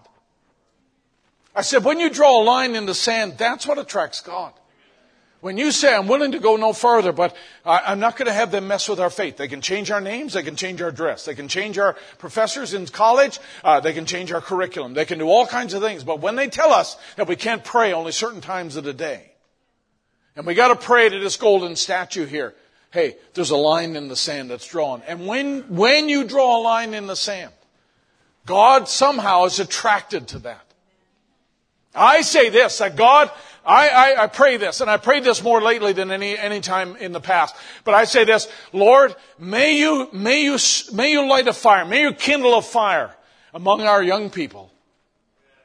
That they would, they would in their own heart, not because I tell them, but in their own heart, draw a line in the sand and say, this world is so overwhelming, this world is so obnoxious, this world is so tick-tock, this world, it's got to tick God off uh, to look at this world and the way people are acting and so forth. And may I draw a line right here where the boundaries of the Word of God are clear. And Lord, give me the courage to stand behind it. And stop thinking stupidly like, if I stand for the Word of God and I live pure, I won't get a husband or a wife. May God prevent you from thinking that. Let me tell you, when a man's ways please the Lord, he'll even make their enemies to be at peace with them. Come on, folks. he says, don't have a wishbone, but have a backbone like that and stand out. And when you know you're right, if you believe in God and if you're born again, you will do it. He said, there's no question about it. If you're born again, it'll take care of itself. Somehow or another, Christ in you knows what's right. And may God help us that we can, uh, we can listen to that Christ in us so that we would know where those lines are and that we can draw uh, the right conclusions about things. Here's James 4. Ye adulterers and adulterers, know ye not that the friendship of the world is enmity with God? And where's, whosoever therefore will be a friend of the world is in the enemy of God. Whosoever is a friend of the world. Wow. a little bit more before this new birth ever happens to the man, he cannot, no way at all, understand God or have any knowledge of God. Though the world speaks it, his mind can't comprehend it because a, it's a human mind. He's got to have the mind of God in him to understand godly things. You got to have the mind of God in you to understand godly things. I, let me, there's, there's, many other places here and, and many other things. And uh, Brother Branham's talking about how Satan will take the people a step at a time and a step at a time, you know, to a place of uh, insanity. And then because we've been like uh, frogs in a pan of cool water that's been slowly heated, uh, you know, we don't notice the changes, right? I showed you this article a good while ago. This is 2017, where at Stanford University they were studying the brain of a mass murderer uh, because they were looking for a biological basis for his violent outbursts and, and all the murders that he caused. And my goodness, you know what happens if we find a biological reason? Then no one needs to repent. There's no moral infraction, right? It's not a matter of choice. I was born this way, so you can't blame me. They're looking, let me tell you, they're looking for the same kind of evidence for homosexuality in our world, right? And then they can say, well, I was born this way. You, you, can't, you can't bring your Bible verse against me because I was born this way. And if, uh, you know, God wrote the Bible and then he made me this way, there's an inconsistency there and all the rest of it. Hey, listen, there, there's, do you realize the amount of money that's being put into uh, researching things like this and uh, taking away, uh, taking away the moral responsibility that human beings have uh, and putting the biological basis in place there? I mean, there's an enormous amount of energy and resources that are put into that right there. And you know what it is? It's a people that have a disregard for Scripture. They have a disregard for Scripture. Because the Scripture says, in your eyes, you're neither hot nor cold. Right? He says, you know, because thou sayest, I'm uh, neither, hot, neither hot nor cold, he says, you're lukewarm, I'll spew thee out of my mouth in, in, in, in the eyes of people in Laodicea, they're pretty good. On the curve, they're pretty good. And onwards it goes, and onwards it goes here. Christian, Christian woman preacher sent a girl down here the other day that looked like she was poured into her clothes. She was actually coming to interview Brother Branham. That's who she was from a well-known newspaper. And she came to interview him and, and said, Oh, Brother Branham, you're from the old school. And our pastor liberates women. Brother Branham, you're from the old school, and our pastor liberates women. And I said, Liberate them from what? They're liberating them from Christ and common decency. But anything that does that, that's a child of hell. Women, do you realize what you're doing? Anything that does, that's a child of hell. He says, Do you realize what you're doing? That we take away we liberate people from their moral responsibility. And look what you have in society.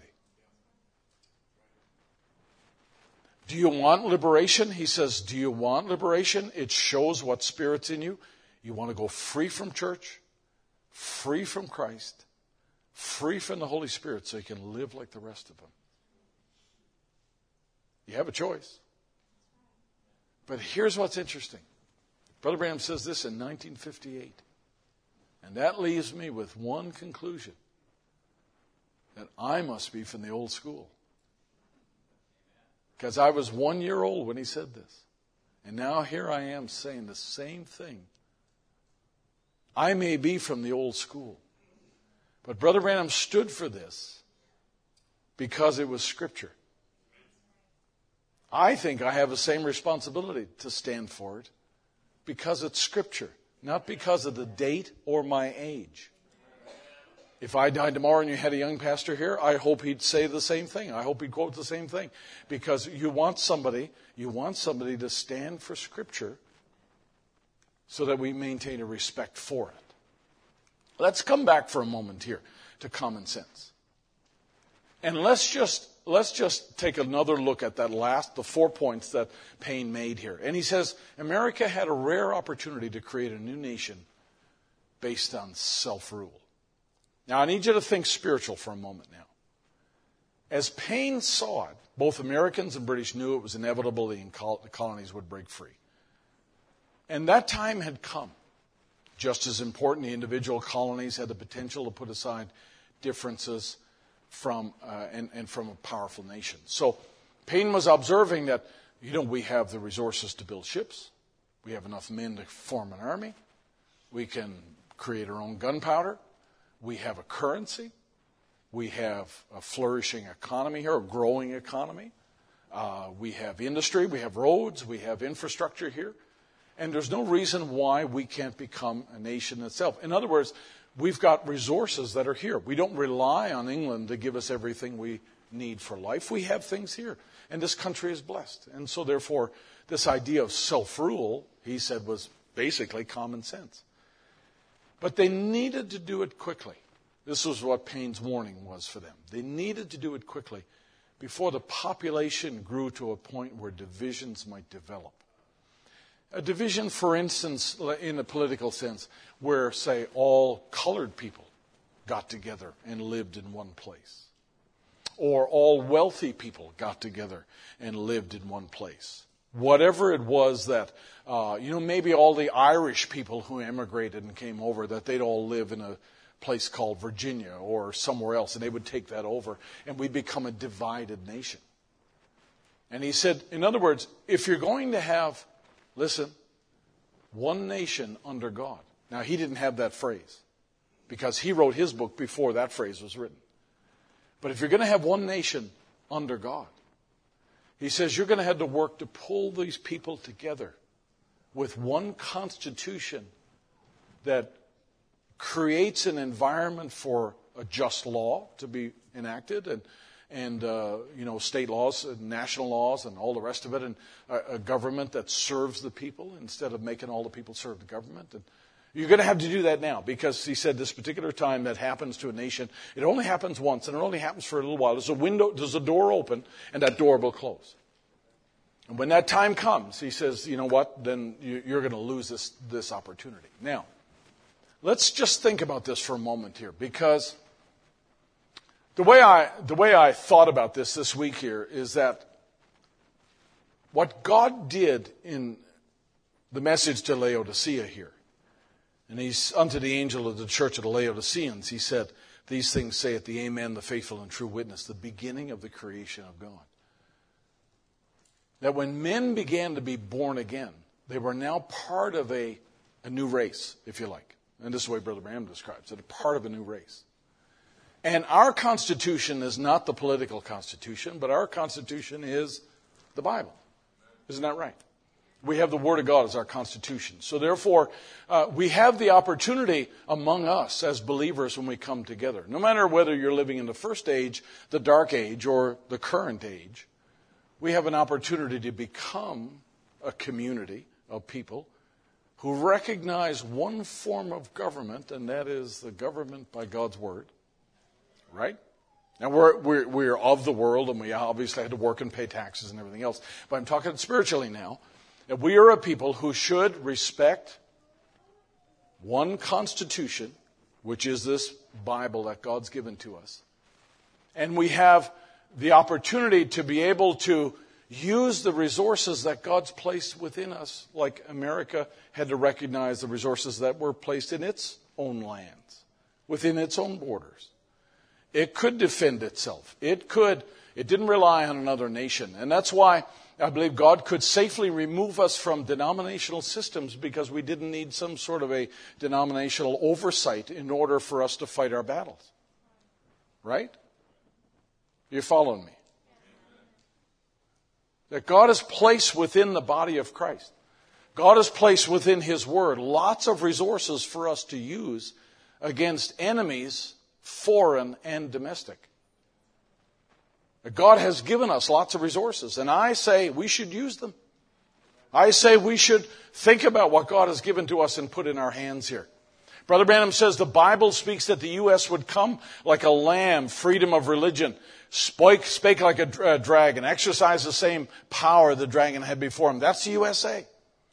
He said, a minister said to me a long time, uh, uh, not long ago, Brother Branham, God will never let the U.S. fall because of the basis of its forefathers founded on religion. And I said, but he let the Jews get carried away into Babylon, and they had a lot better standing than we had. God ain't no respect of a generation that's passed.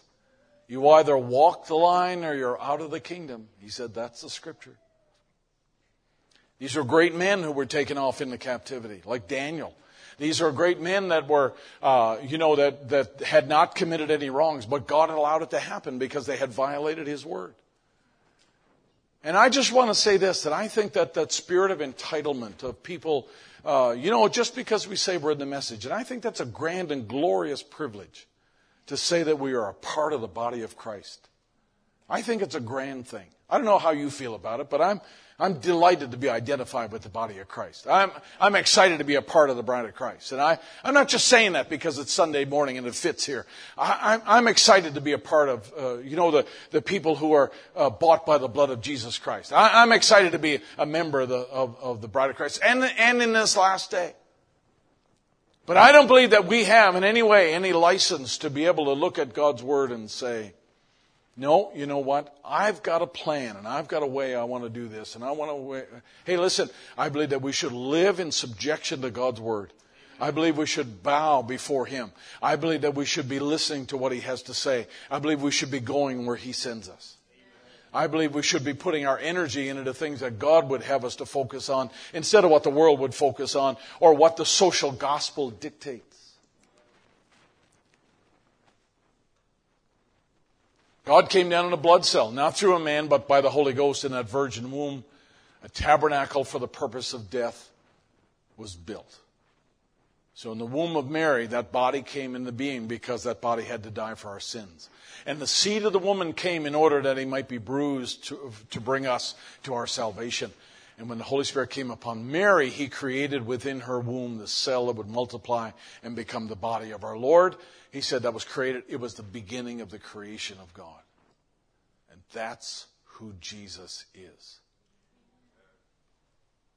The blood that we are created by is no different than that blood.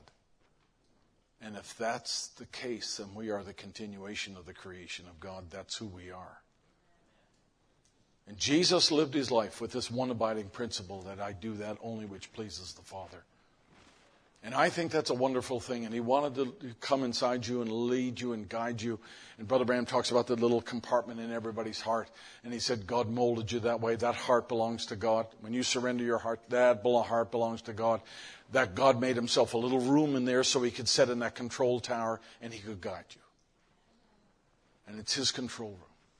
And the devil come into it and he guides him to the things that he can see Satan will guide you to things that you can see with your eyes, the things that your senses uh, get a hold of.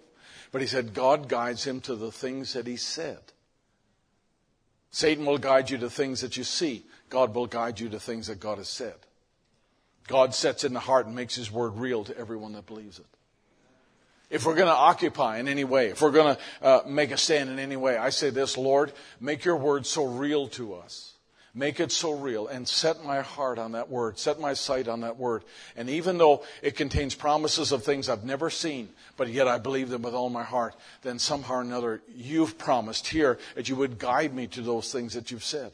Lord, guide me to those places that you've ordained. Guide me to those things you've said rather than reacting to the things that I see around me here.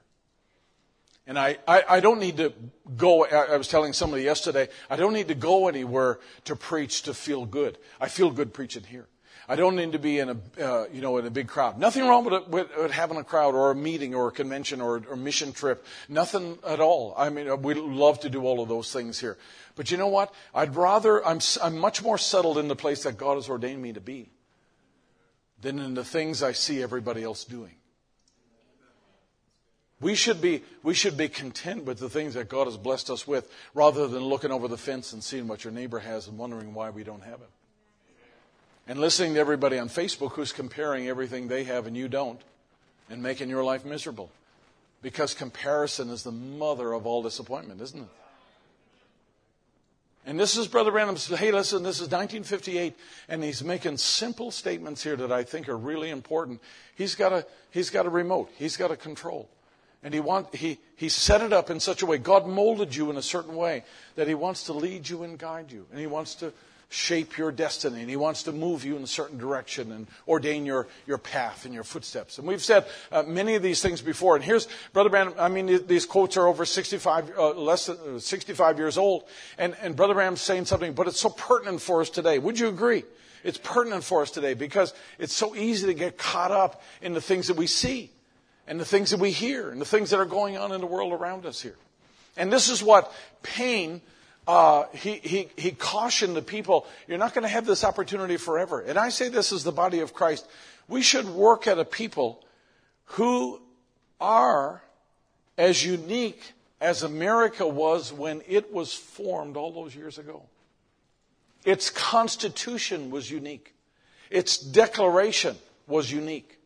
And those documents are still unique in the history of the world. And America became a unique place because of its unique founding and the documents that uh, you know were, were uh, original there and helped form the government and all of that.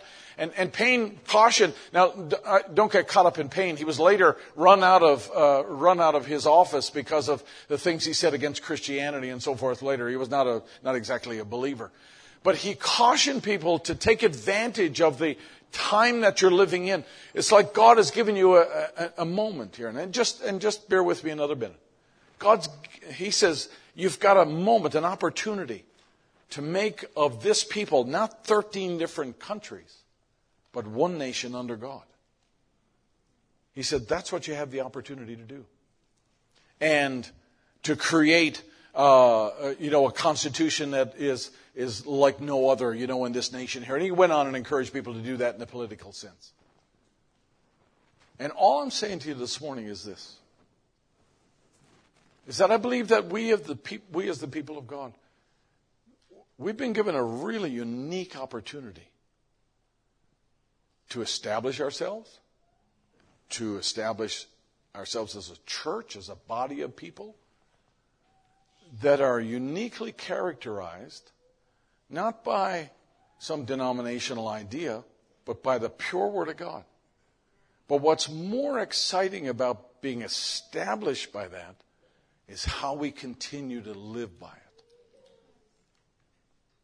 When you look at how America began and where we've come to now in our values and our morals and so forth, it's quite a drift, right?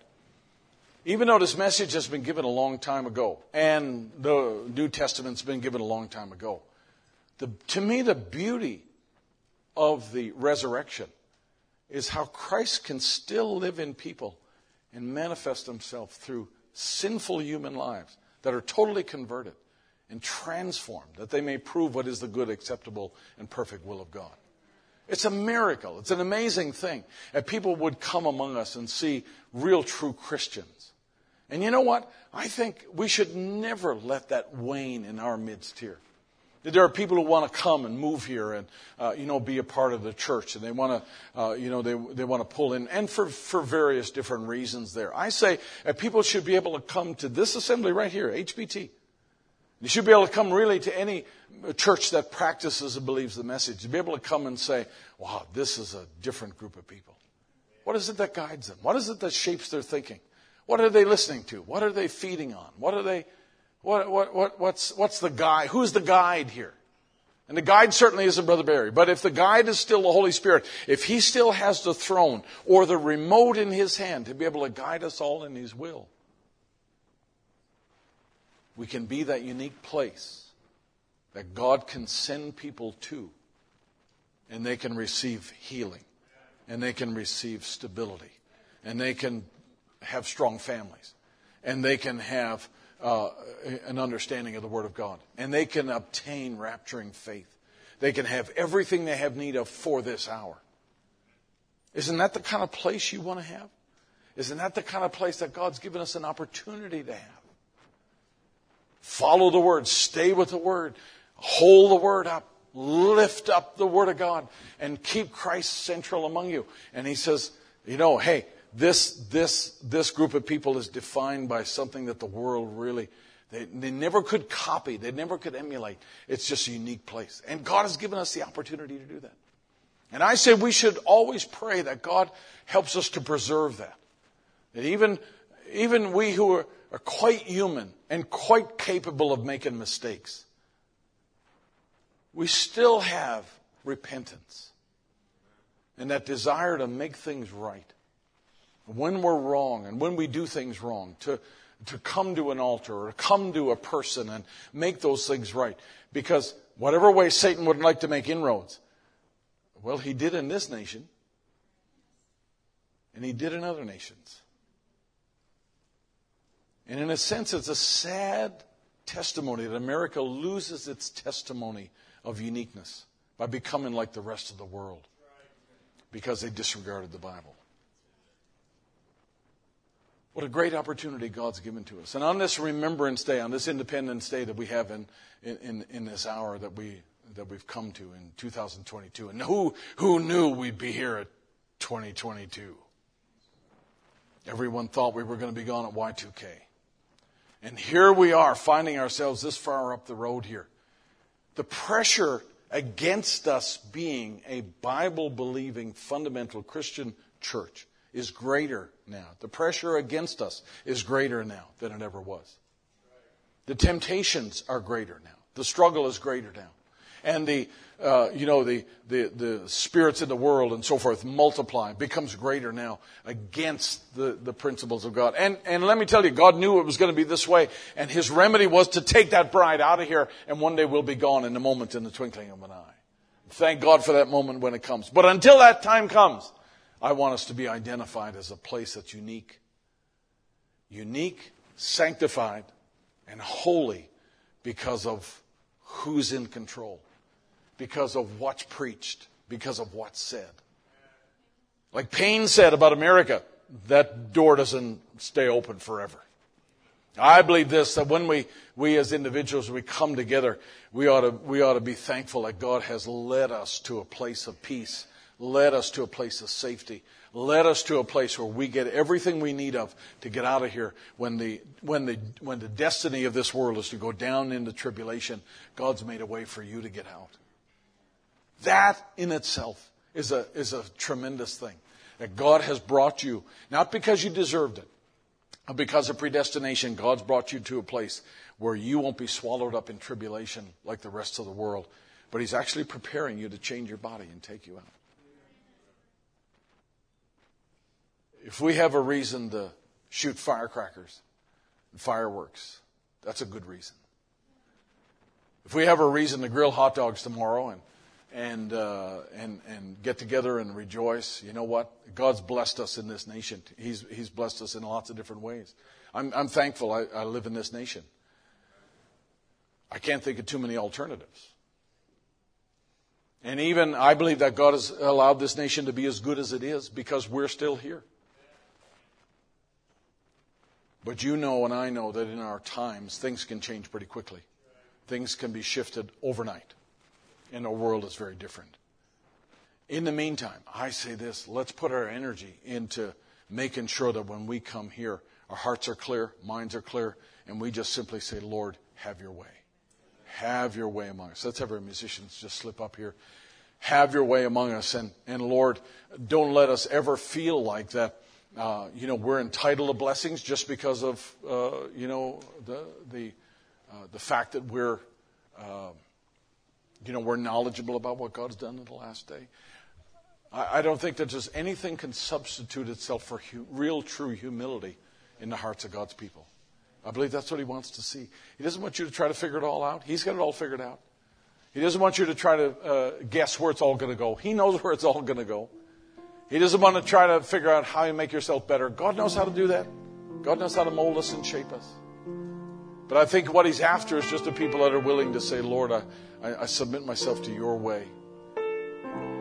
You're leading. Lord, you got the remote. I don't have the remote here. Whatever you, whatever way you want to guide us and lead us. You made me for that purpose. And you made us for this last day.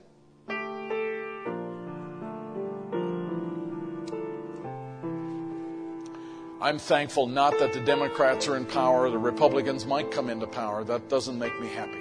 What makes me happy is that a long time ago I gave my heart to Christ. I got out of the barnyard and been walking with Him ever since. And no matter how long this life goes on, you know what? The joy is walking with Him every day. And then we shall be gone in a moment. We'll be taken away. Stand and sing. white as snow, white as snow. Though my sins were as scarlet, I know, yes, I know that I'm clean and forgiven through the power.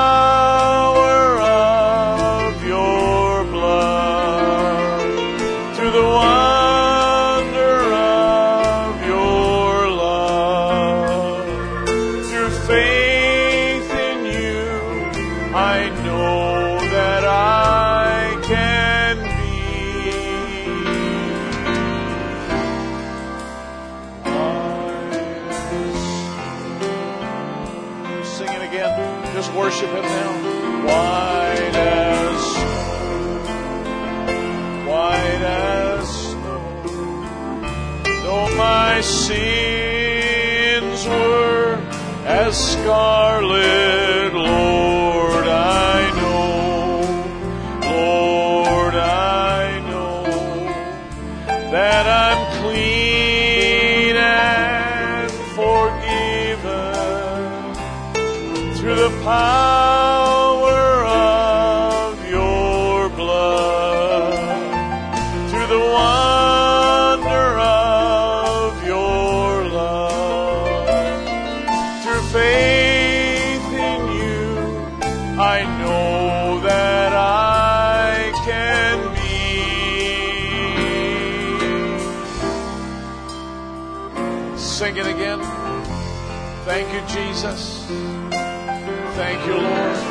white as snow, white as snow. Though my sins were as scarlet.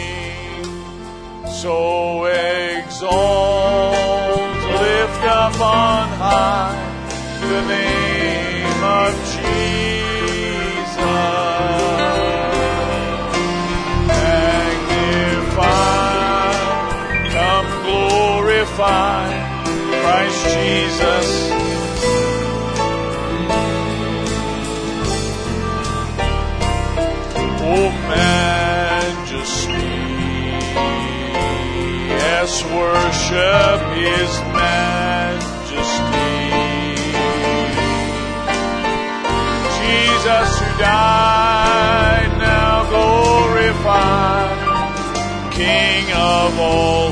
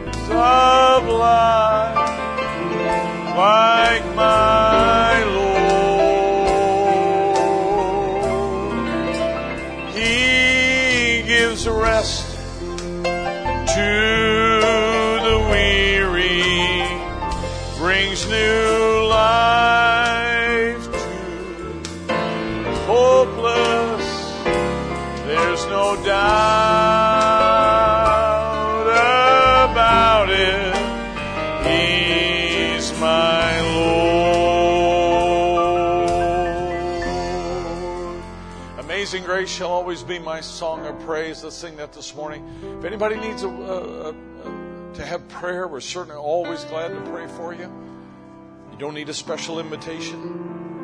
There's always a place at the altar when there's a need. There are things that we can reach out to God for right where we're standing, and then there's sometimes we just, you know, it's just a good thing to have somebody lay your hands on you and pray. You're certainly welcome to do that this morning. God loves God loves us. He's blessed us. He's led us. He's He's used us. He's He's one who cares about us. I'm thankful for that. But we live in a world where there's lots of struggles and lots of things that are going on, lots of ways that Satan's against us. And I'll tell you what, we need to pull together. We need to pray one for another. We need to rejoice. We need to thank God for what He's done. We need to thank God for one another. Absolutely. Amazing grace shall always be my song of praise. For it was grace that bought my liberty.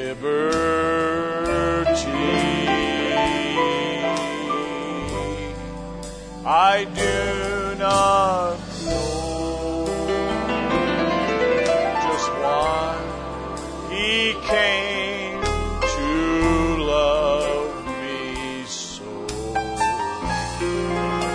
he looks beyond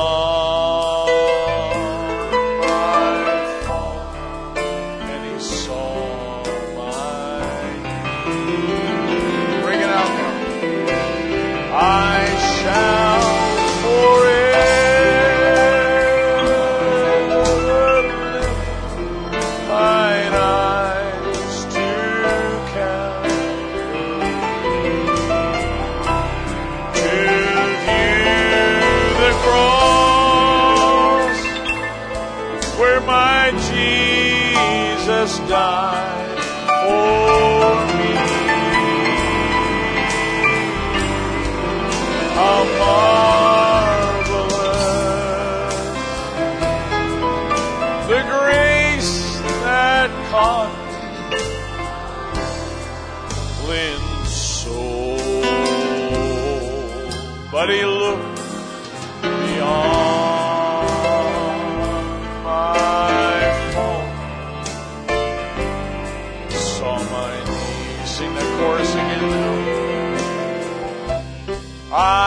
shall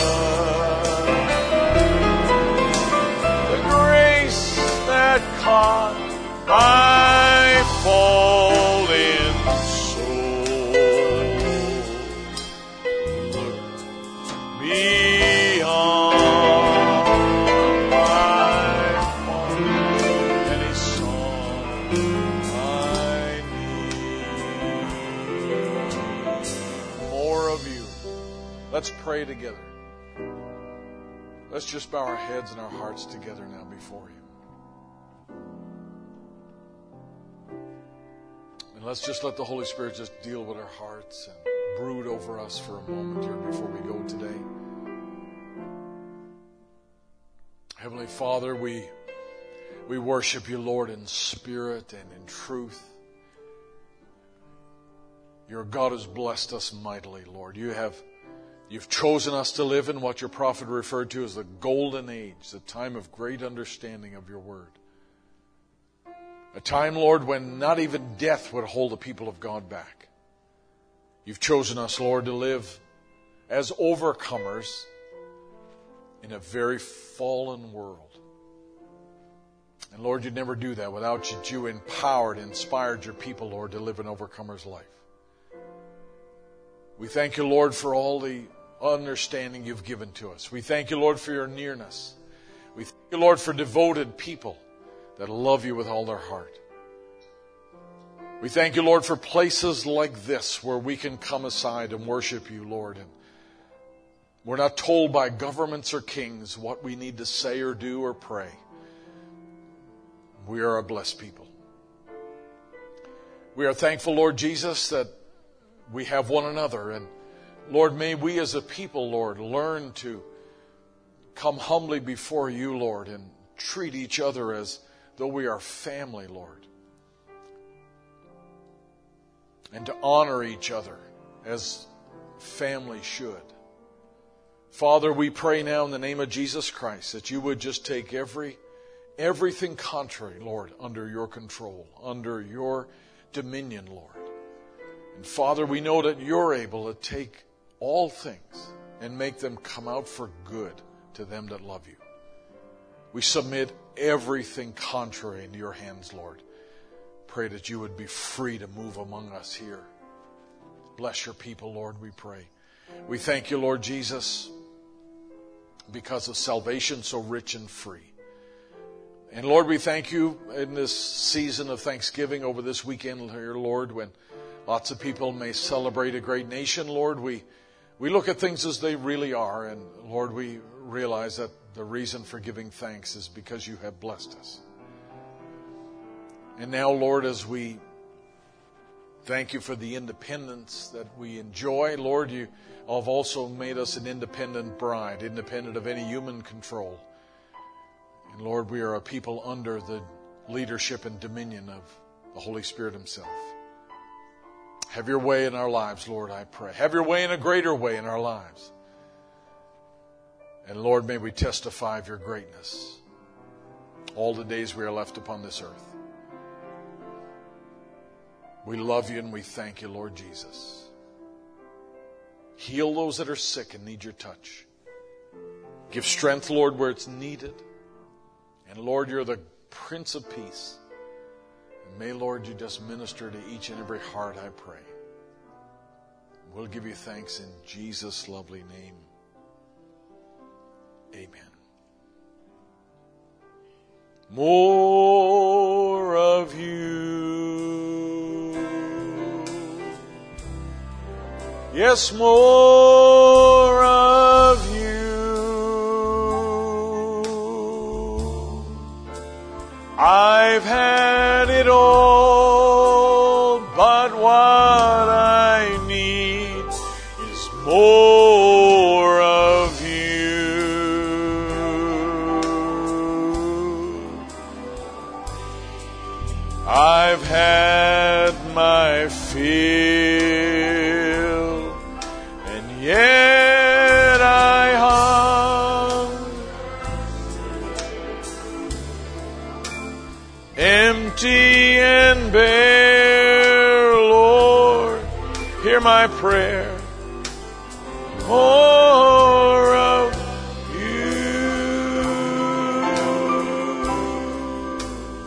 bless you this morning as you go. If you want to stay and worship a little bit, that's certainly fine. We appreciate all of you being here today. Good to have the Bylers here and uh, just all the, Pritchard family and extended family. May God bless you. It's uh, always great to uh, be able to worship with you. May God bless your uh, weekend, the balance of our weekend, and, and uh, be with you, with your families. May God go with you. Sing this as we uh, leave today. Uh, let's speed it up just a little bit and sing every praises to our God. And uh, may the Lord bless you this morning. Every praise is to our God. Every word of worship. Every praise is to our God.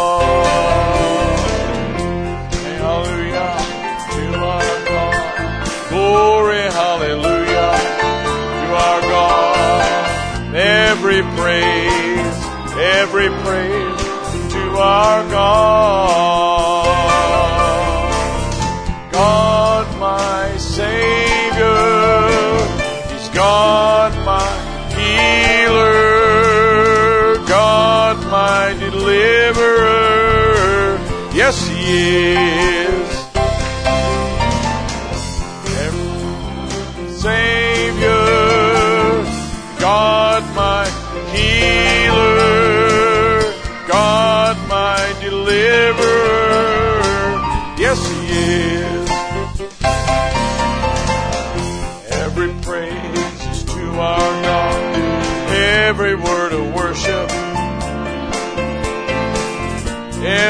Praise, every praise to our God.